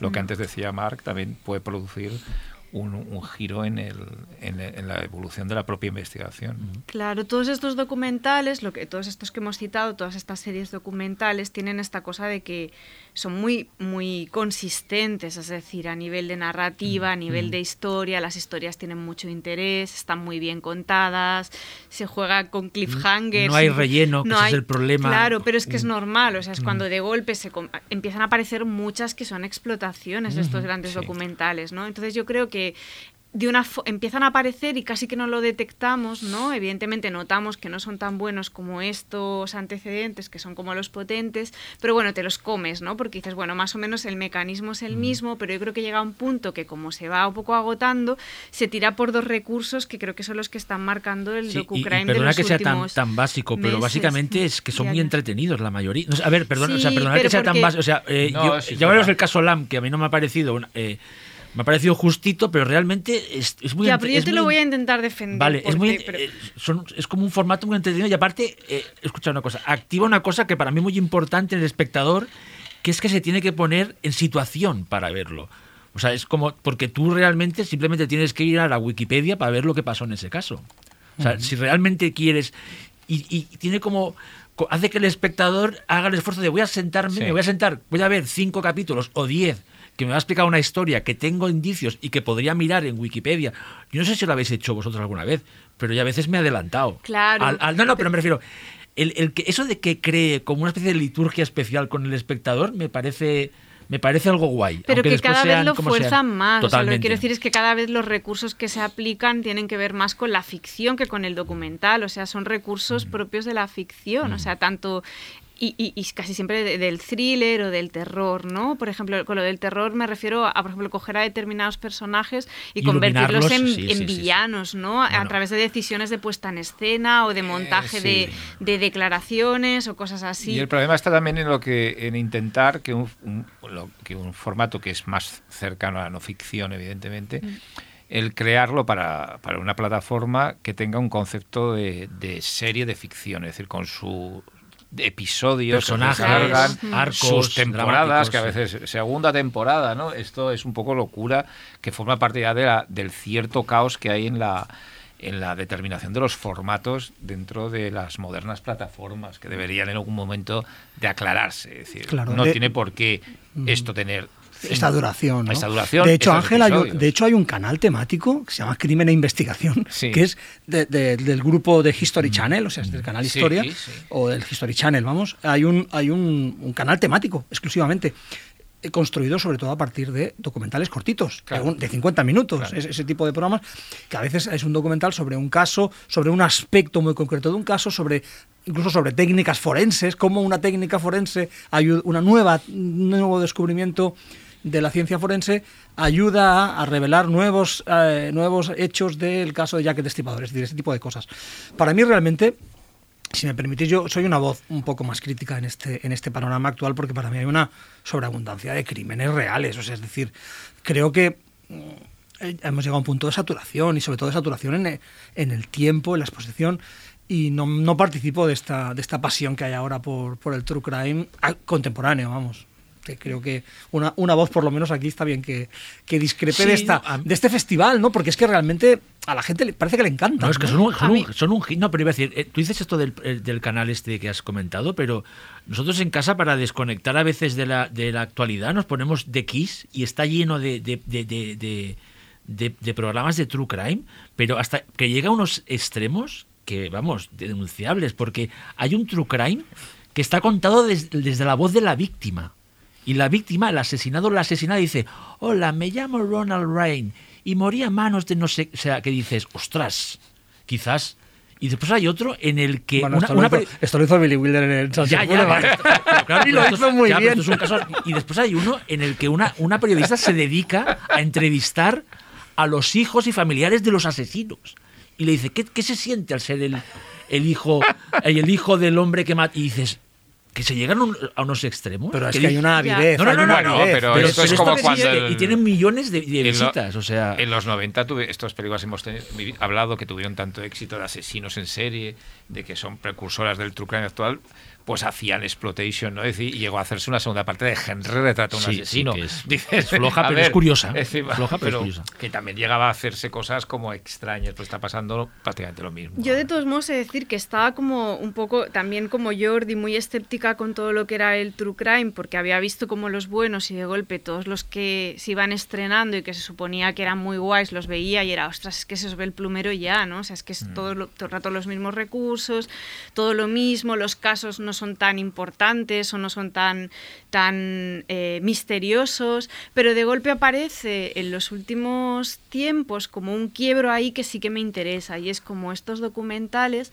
incorporan de una forma muy orgánica eh, el diálogo entre el true crime y la y- e internet, ¿no? Sí, ya sí. sea porque aparecen true crimes básicamente que, que están inspirados directamente en creepypastas como el caso de Slenderman, como de golpe documentales como El rostro del asesino, ¿no? Que es el de la mujer de Patton Oswalt, ¿no? Que es una mujer que estu que era que, que escritora y que tenía como un blog en el que investigaba y hacía cosas relacionadas con investigaciones de crímenes y se obsesiona con, con investigar la, la- la historia de un asesino hasta que eh, años después ella eh, consigue averiguar eh, no sé si la identidad o, o- o la identidad o dónde está, ¿no? O sea, el paradero, ¿no? Y consiguen capturarlo gracias a su a su labor, ¿no? Y entonces esta cosa de el documental que ya incorpora dentro toda la conversación en torno a esta idea del detective amateur y de cómo estos casos crecen en las redes sociales y cómo se convierten en, en algo importante y el detective de sofá y el otro que es importante de los últimos años que es este de Don't, don't fuck with the, ca- de- with Sí, the sí. cats with cats es lo mismo, ¿no? También incorpora eso, ¿no? Como eh, un suceso, que se, un- una cosa que se viraliza activa, ¿no? Que mucha gente investigue el caso por su cuenta y como estos documentales ya incorporan todo eso dentro. Y ahí sí que hay un giro que me interesa, o sea, que, que igual no me gusta el resultado y pienso están estirados, están alargados, ¿no? Pero sí que me interesa el, el, la- el Sí. juego ese, Sí, ¿no? sí, no, la, la conversación. Cats Sí. es un, es un y lo me mejor, lo mejor También del caso LAM una- es la parte esta de los ciberinvestigadores porque es realmente delirante hasta Es qué punto yo- llegan a obsesionarse con, con, con, con ser realmente los que van a descubrir la verdad que hay detrás. Es que a mí con el caso de Lisa Lam, que Sí. es, es un document, es un true crime que no ha entrado muy bien, o sea, que, que no está gustando mucho, y a mí sí que me- la verdad es que igual soy la única persona a quien le ha gustado ese true crime. A mí no me disgusta, Por un ¿eh? lado, o sea, esto sí que creo es una aclaración que no tengo por qué aclararlo yo, porque seguro que lo sabe todo el mundo, pero realmente es un tru- true crime un poco engañoso a- en la forma en la que se presenta, porque el proyecto es como, eh, es una serie, es un, docu, un docu-crime que, que plantea, o sea, propone que cada temporada gire en torno a un, A un caso, lugar, vale. un lugar, A un lugar. tomado como por el mal, estos lugares en los De que hecho, la serie se llama cosas- Crime Scene, crime scene, Sí, crime claro, scene. sí, La escena del crimen, ¿no? El escenario. Y entonces eh, todo eso lo cuenta muy bien, yo creo que Sí, todo lo lo que hotel, lo explica muy sí. bien, ¿no? Y cómo explica todo el Mm. barrio con los yonkis Sí, la y con los hombres y y, toda esta cosa, esto. sí, sí. Y, mm, y lo otro no es lo principal, pero es verdad que, que- que es el caso que se vende y lo que es llamativo. Entonces, yo creo que lo que hace que la experiencia de visionado sea frustrante es que la resolución es frustrante. O sea, la resolución del caso de Lisa Lam, eh, si te la tomas literal y no Mm. abres la puerta, está. Yo no me acabo de creer que le pasara eso, que, que también, porque es raro, ¿no? Realmente. Pero si te agarras a la explicación racional, eh, que es creíble, es frustrante la resolución. Pero yo o sea, Berlinger, que hace Paradise Lost, que es pionero en, en este, en este formato, eh, que es inteligentísimo, o sea.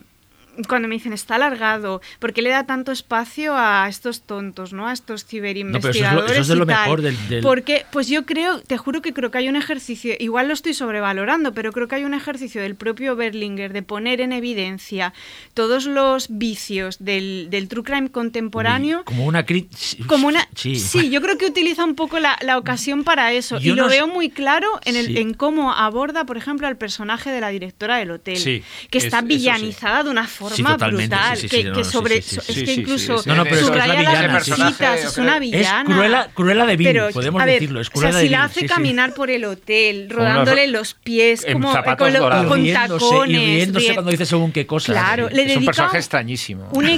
un capítulo entero a los ciberdetectives estos que, que, parecen como... Pero yo, o sea, que mira, son- yo la- Hay alguno yo la- especialmente que es, que es muy loco, Yo la claro. crítica que dices que, se que tú ves que hace, Una que hace sobre reflexión, no una yo no crítica. yo no creo que sea eso. Yo creo que le ha sal- que le sal- si le ha salido eso es de casualidad. Pero este Porque tío es muy momentos- inteligente, es que no, No, estamos no, no, no. hablando de... Es un tío que, que- que es un máster del documental, o sea, no creo que es que le haya salido Ya, pero, raro. o pero aquí yo creo que ha venido, ha cobrado y. Yo- eh, hay momentos. Hay, hay momen- perdón, un, momento. No, no, yo pido la palabra Sí, para sí. luego, cuando Hay un- acabéis. Hay, un momento, o sea, hay un momento que, que un- uno de los policías, y esto está. Y esto no es, no es, no es, no está planteado como cómico, porque está como, tal como está planificado, que dice encontrar una mujer en un, en un depósito de agua en el techo, desnuda, boca abajo, muerta, era algo que no nos pareció normal. Hombre, Joe, Joe, Joe, que tú has hecho parada de los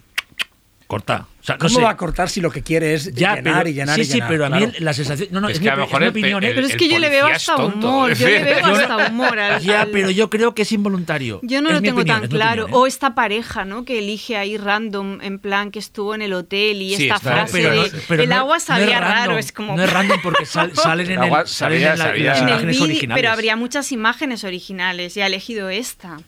A mí me Sí, parece. piensa que es un caso que se trató mucho. Yo a puedo nivel estar de acuerdo con, con lo que estás comentando, con, con lo que estáis comentando todo, incluso lo, lo- lo que a ti te parece interesante de sí.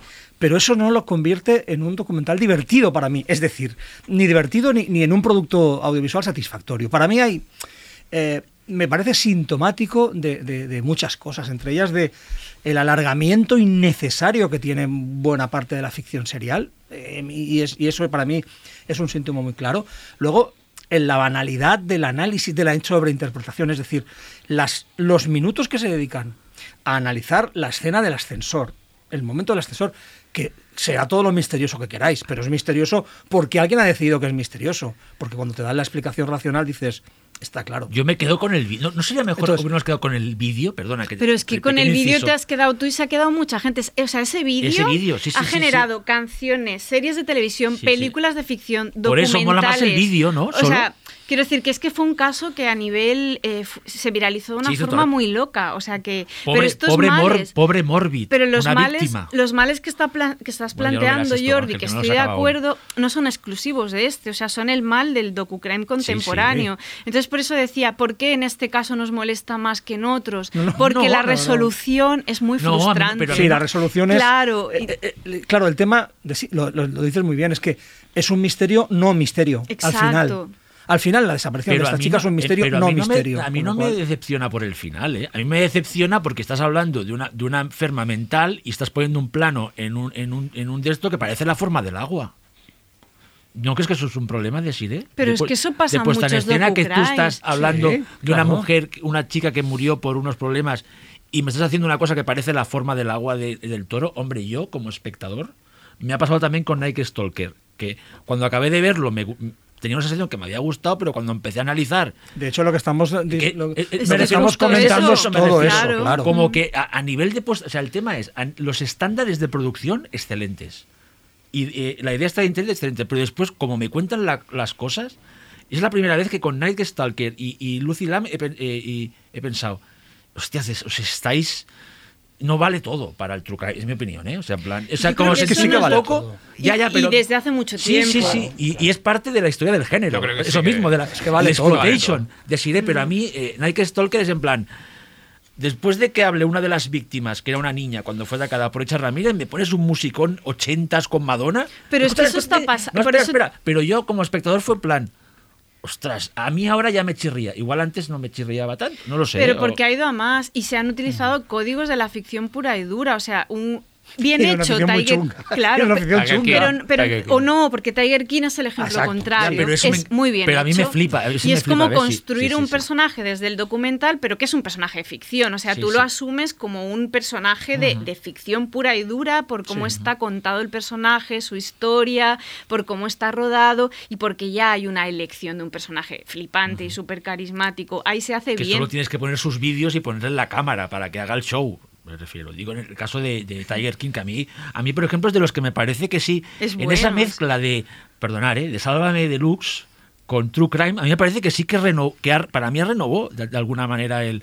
Después te gustará más o menos el personaje o, que, o lo que quieras, pero realmente me pareció un soplo de, de, De aire, aire fresco. fresco. Y encima, es una, es una- es una- me quedé, me quedé con, o sea, me, me flipó, pero esta tiene, tiene un momento snuff movie y todo, que es cuando se, se, por- por- se supone por accidente se, se suicida el, el- el marido de, de del Tiger King, ¿no? Que es, que es una, es una peli- en el fondo Tiger King te está riendo mucho, pero Bueno, pero eso lo que explica tú- es muy chungo, ¿eh? Es que siempre tiene que ser así, claro. De la, de, la, de la mezcla de entre Sálvame Deluxe Sí, y sí. el, el True Crime es algo que están muy cercanos. ¿eh? Es decir, y, y os, os recuerdo que ya vos, Volker Slonders, cuando hizo El misterio de Von Billow, había algo de tabloide Sí, y, de, y claro. que, de, de tabloide de actualidad que esa ha sido siempre un elemento derivando de toda esa ficción sobre morbo, casos morbosos, y en el caso de Von Billow, cómo está realizada la película, y ahora jugaba un poco a, a tabloide, ¿no? A, a- a te- a tema de sensacionalista, porque ambos formatos son sensa- sensacionalistas en ese sentido. Yo creo que eso... Y en el caso de lo... Bueno, yo, yo la... El, eh, El Hotel Cecil. Sí, el de Cecil. A mí me interesa la, la aproximación de Berlinger. Yo creo que sí que hay algo en Berlinger. Porque nos pasó igual cuando hizo La Bruja de Blair 2, que todo el mundo la puso muy mal y había una intención que Como hay de que reconocer. Tardamos Sí, sí, en eso es ver, eso Incluso lo los más entusiastas. Mm. Tardamos en verla. ¿eh? Y yo siempre eh, le doy una, un punto a favor a este hombre porque creo que yo ahí sí que est- estoy con Desiree, que es un tipo muy listo. Y si ciertas cosas las ha hecho así, a lo mejor las, las ha hecho así por algo. También yo estaría muy preocupado es la, la policía de Los Ángeles, que claro, es que quedan de tontos, pero es que son así. Pero es que pero probablemente a lo mejor son así. Eh, claro, el señor aquel que dice lo de los tanques lo dice Es que con sí, una sí, cara sí, y pero yo que creo que sí, sí. enfatiza Berlinger el momento ¿Tú de cómo lo dice. Vale, pues se está queda bien. el plano haciendo enfatiza. como... Está bien ponerlo en común aquí porque quizás es que a mí eh, eh, y después el momento de cuando sale el pobre death metalero, el Morbid, Sí. pues en- por ejemplo en casa nos reímos. Claro. O sea, eh, Y- perdonar, eh, pero, pero- igual no, pero pido perdón por, No. ser- por tener tan poco corazón. Pero porque está pero, pero ¿tú a- crees que hay- planteado desde algo Sí, muy sí, vale, vale. extremo. O sea, Pero eso claro. ocurre mucho en el género este de semidocumental estadounidense, que en el fondo todos son una parada, un, un- un freak show. ¿eh? Pues yo pero creo mira, que Berlinger Jordi, lo quiere poner Sí. más en Jordi, evidencia. Lo has dicho muy bien, semidocumental. Yo tengo Me esa sensación, porque En el fondo se llama True Crime, pero cada vez es menos. Bueno, true porque la utilización más- de ciertos personajes, Claro. como No el de la directora del hotel, es de ficción. Total. Es que ese Sí. personaje es que algunas veces parece que está empleándolo, que está interpretando. Pero es que hasta está como, interpretando como ella. está Ella se queda- y todo. De hecho, lo de ¿Cómo la- estaban las habitaciones?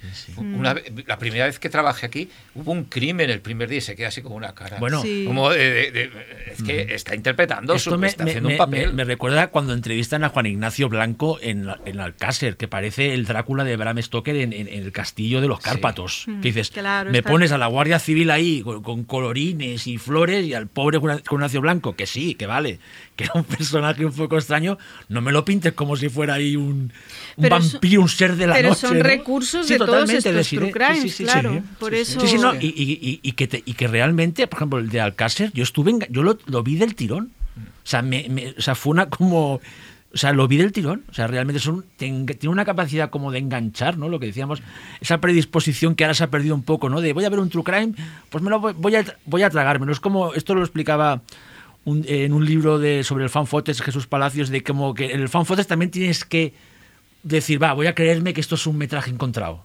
O sea, te, te- te propone un juego que cada vez está más en desuso, ¿no? De que te pongas, que tengas una predisposición a creer algo que sabes que no. Y yo creo que los true crimes juegan en ese terreno de, venga, va. Bueno, a ver qué me cuentas y voy a, intentar- voy a intentar. No quiero creer. Quiero creer, aunque a veces mires el Wikipedia para, para adelantarte a saber Ah. ¿Cómo pillaron a. Richard Ramírez o cómo fue A todo? mí con citabas el, el- la- el caso Alcácer, el documental de Elias Eminiani, y él hizo dos, hizo el caso Asunta, la Ujú. operación de Nufar, y luego hizo el caso Alcácer. A mí del caso Alcácer hay cosas que me gustan más y otras que me gustan menos, aunque él como documentalista me interesa mucho lo que hace el director, pero a mí en, este- en el caso de el caso Alcácer me impresionó tanto volver a ver el material de la época, o sea, el, material sí, real de la sí, sí. época, que es como que todo lo otro es como que se me ha olvidado. no, o sea, de realmente la golpe- parte de- de sí, el reencontrarte con eso. ¿no? Y, pff, de- y, y- y el tratamiento, que ya que todos lo sabemos. ¿no? Que eso fue como un ataque a, a- a- bueno, al Se ser humano todos los directamente. límites del periodismo, sí, sí, sí, Pero sí, sí, volver todos a ver. Nos acordamos. Claro, pero- Bueno, yo, yo estaba estudiando periodismo en esa época, ¿eh? Guau. en la época del programa de Nieves Herrero, y la cito aquí directamente, el programa, Mm. el programa de Nieves Herrero, Nieves Herrero, fue eh, eh, motivo de debate en las, En la- clases- en la- en Claro. las aulas de periodismo. ¿eh? Hasta las, hasta las de derecho. Sí. Pero escucha, Desiree, eh, ahora que has sacado tú esto de que los, los- los documentos que salen de esa época, ese, claro, por ejemplo, quién sabe dónde fue el programa, era el programa, fue el programa más visto durante un año o dos, y era un true crime en directo. Donde se buscaba Sí, gente sí, en gente directo y donde llamaba a la gente a decir, he visto a fulanito, y Paco Lobatón le daba, además, con esa le, le da- le- le- le daba un rollo, ¿verdad que distinguido y todo? Como Sí, en plan, sí. Realmente estoy haciendo algo un poco. mm, Pero estas son las cosas de la interpretación, de Sí, la sí. ficcionalización que se da. Pero ¿os acordáis? ¿Quién sabe de- dónde? Y, y te El verá- Rosa, en Sálvame Deluxe. Sí, bueno, la. Serra en, en el este que hace los, Sí, los el- informes de investigación. Hay una cosa muy buena que Xavi ha dicho Claro. antes, que me ha hecho mucha gracia. En casa para desconectar, y digo, va a decir sálvame deluxe. También, y, y ha dicho, también. y de golpe no lo ha dicho, pero ha salido dos veces ya en el programa. No, porque, no, porque es que realmente, de si tú lo sabes perfectamente, es lo que hacen es construir ficciones a Bueno, propósito y de son unos personajes reales. masters, Son ¿eh? unos masters. Han llegado a un Es nivel de... Ahora sí. en el estadio simulación, Sí, que han sí, traído sí, un sí. personaje al, al de esto que, que, que aparece en paralelo a los, a los pre- presentadores, o sea, al equipo del de esto, y tienen un doble. O sea, es que ya me parece como, Sí, sí, sí. como que llegan a unos niveles Y de, cuando se de juntan locura. los dos mundos Pero- ya es increíble como, como pasó hace unos meses con el caso Mainat. ¿Eh? Que- Exacto, que, que ya es como que estalla, ¿no? Bueno, Estalla el- claro. el Sálvame Deluxe ahora mismo y el Sálvame de- y es el que mejor utiliza el split screen para mí de De Palma. O sea, es constante. No lo perdonar. De Fleischer. Bueno, el- Desde De Fleischer, Fleischer. No, no, no, Hemos empezado con el estrangulador de Boston y hemos llegado a Sálvame Deluxe. O- no, ni siquiera Bueno, era el Sálvame- riesgo de este- naranja, era el riesgo de este programa, ¿eh? Exacto, sí. En fin, y no hablamos del, hor- del chiringuito porque Bueno, no está sí, la- sí. el horno para bollos. Y antes de, antes de, acaba- de- de acabar, que creo que nos queda poquito, David, dime cuánto nos queda, que estoy un poco despistada. Em, yo quiero recomendar una cosa que os he Sí. recomendado a los 3.000 veces y nunca me habéis hecho caso y, y para mí es realmente muy bueno y es de la serie American Crime, Crime Story, que son también Mm. estas, eh, Sí. gira en torno a crímenes reales, pero desde la ficción. La primera temporada era la de O.J. Sí. Simpson, que es como muy famosa y es buenísima y está muy bien, pero yo soy mega fan de la segunda, que es la del asesinato de, de, de Versace. He Pero es no buenísima. O sea, a mí me parece que la, la parte como más de la intimidad de Versace con Donatella y su, no sé, es como igual un poco más pobre, pero todo lo que es el periplo criminal del asesino, lo, lo, lo extrema que es, cómo está contada con saltos narrativos, em, cómo, se mente, cómo se mete como en, no solo en la mente del asesino, sino en la metodología, cómo la lleva a cabo, cómo activa todas sus dotes de seducción para cazar a la víctima. O sea, me parece complejísima esa serie. Es que me sorprendió un montón porque fue como una- no entró tan bien como la otra temporada y de golpe está muy bien. O sea, realmente tengo que está súper bien. Sí. Sí, bueno, yo, yo, yo lo recuerdo.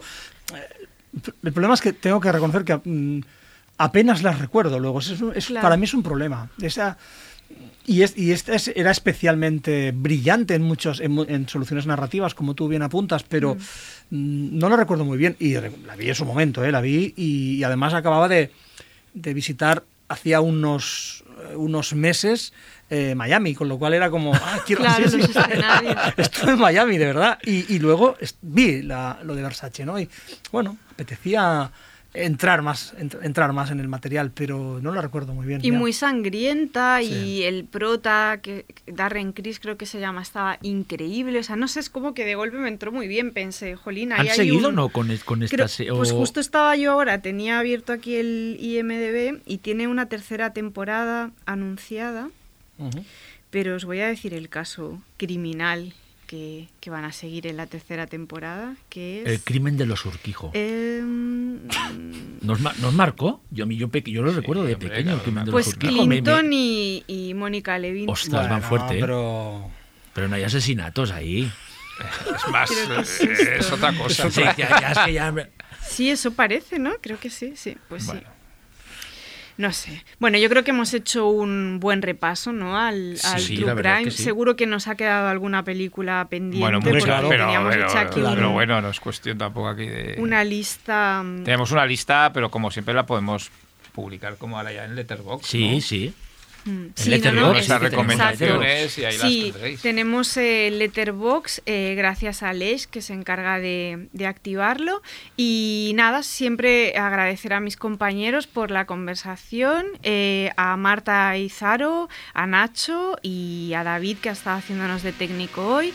Recordar que pues esto que el podcast está disponible en todas las plataformas y que tenemos este letterbox con lo que nos, nos escuchamos Y nos leemos en Twitter, breve que nos y da nos mucho leemos amor. en Twitter y en, y en Instagram Agradecemos también. mucho el amor de, que nos dais en Instagram y en Twitter. Exacto. Pues muy agradecidos. Cerramos el A ver tu episodio crime de y sálvame. Hasta- Y tened cuidado ahí fuera, ¿eh? Eso también. Hasta luego.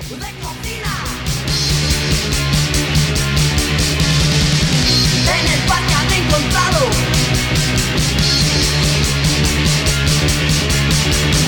cinco niños degollados. Un día cualquiera en Texas, en Texas. Un día cualquiera en Texas, en Texas.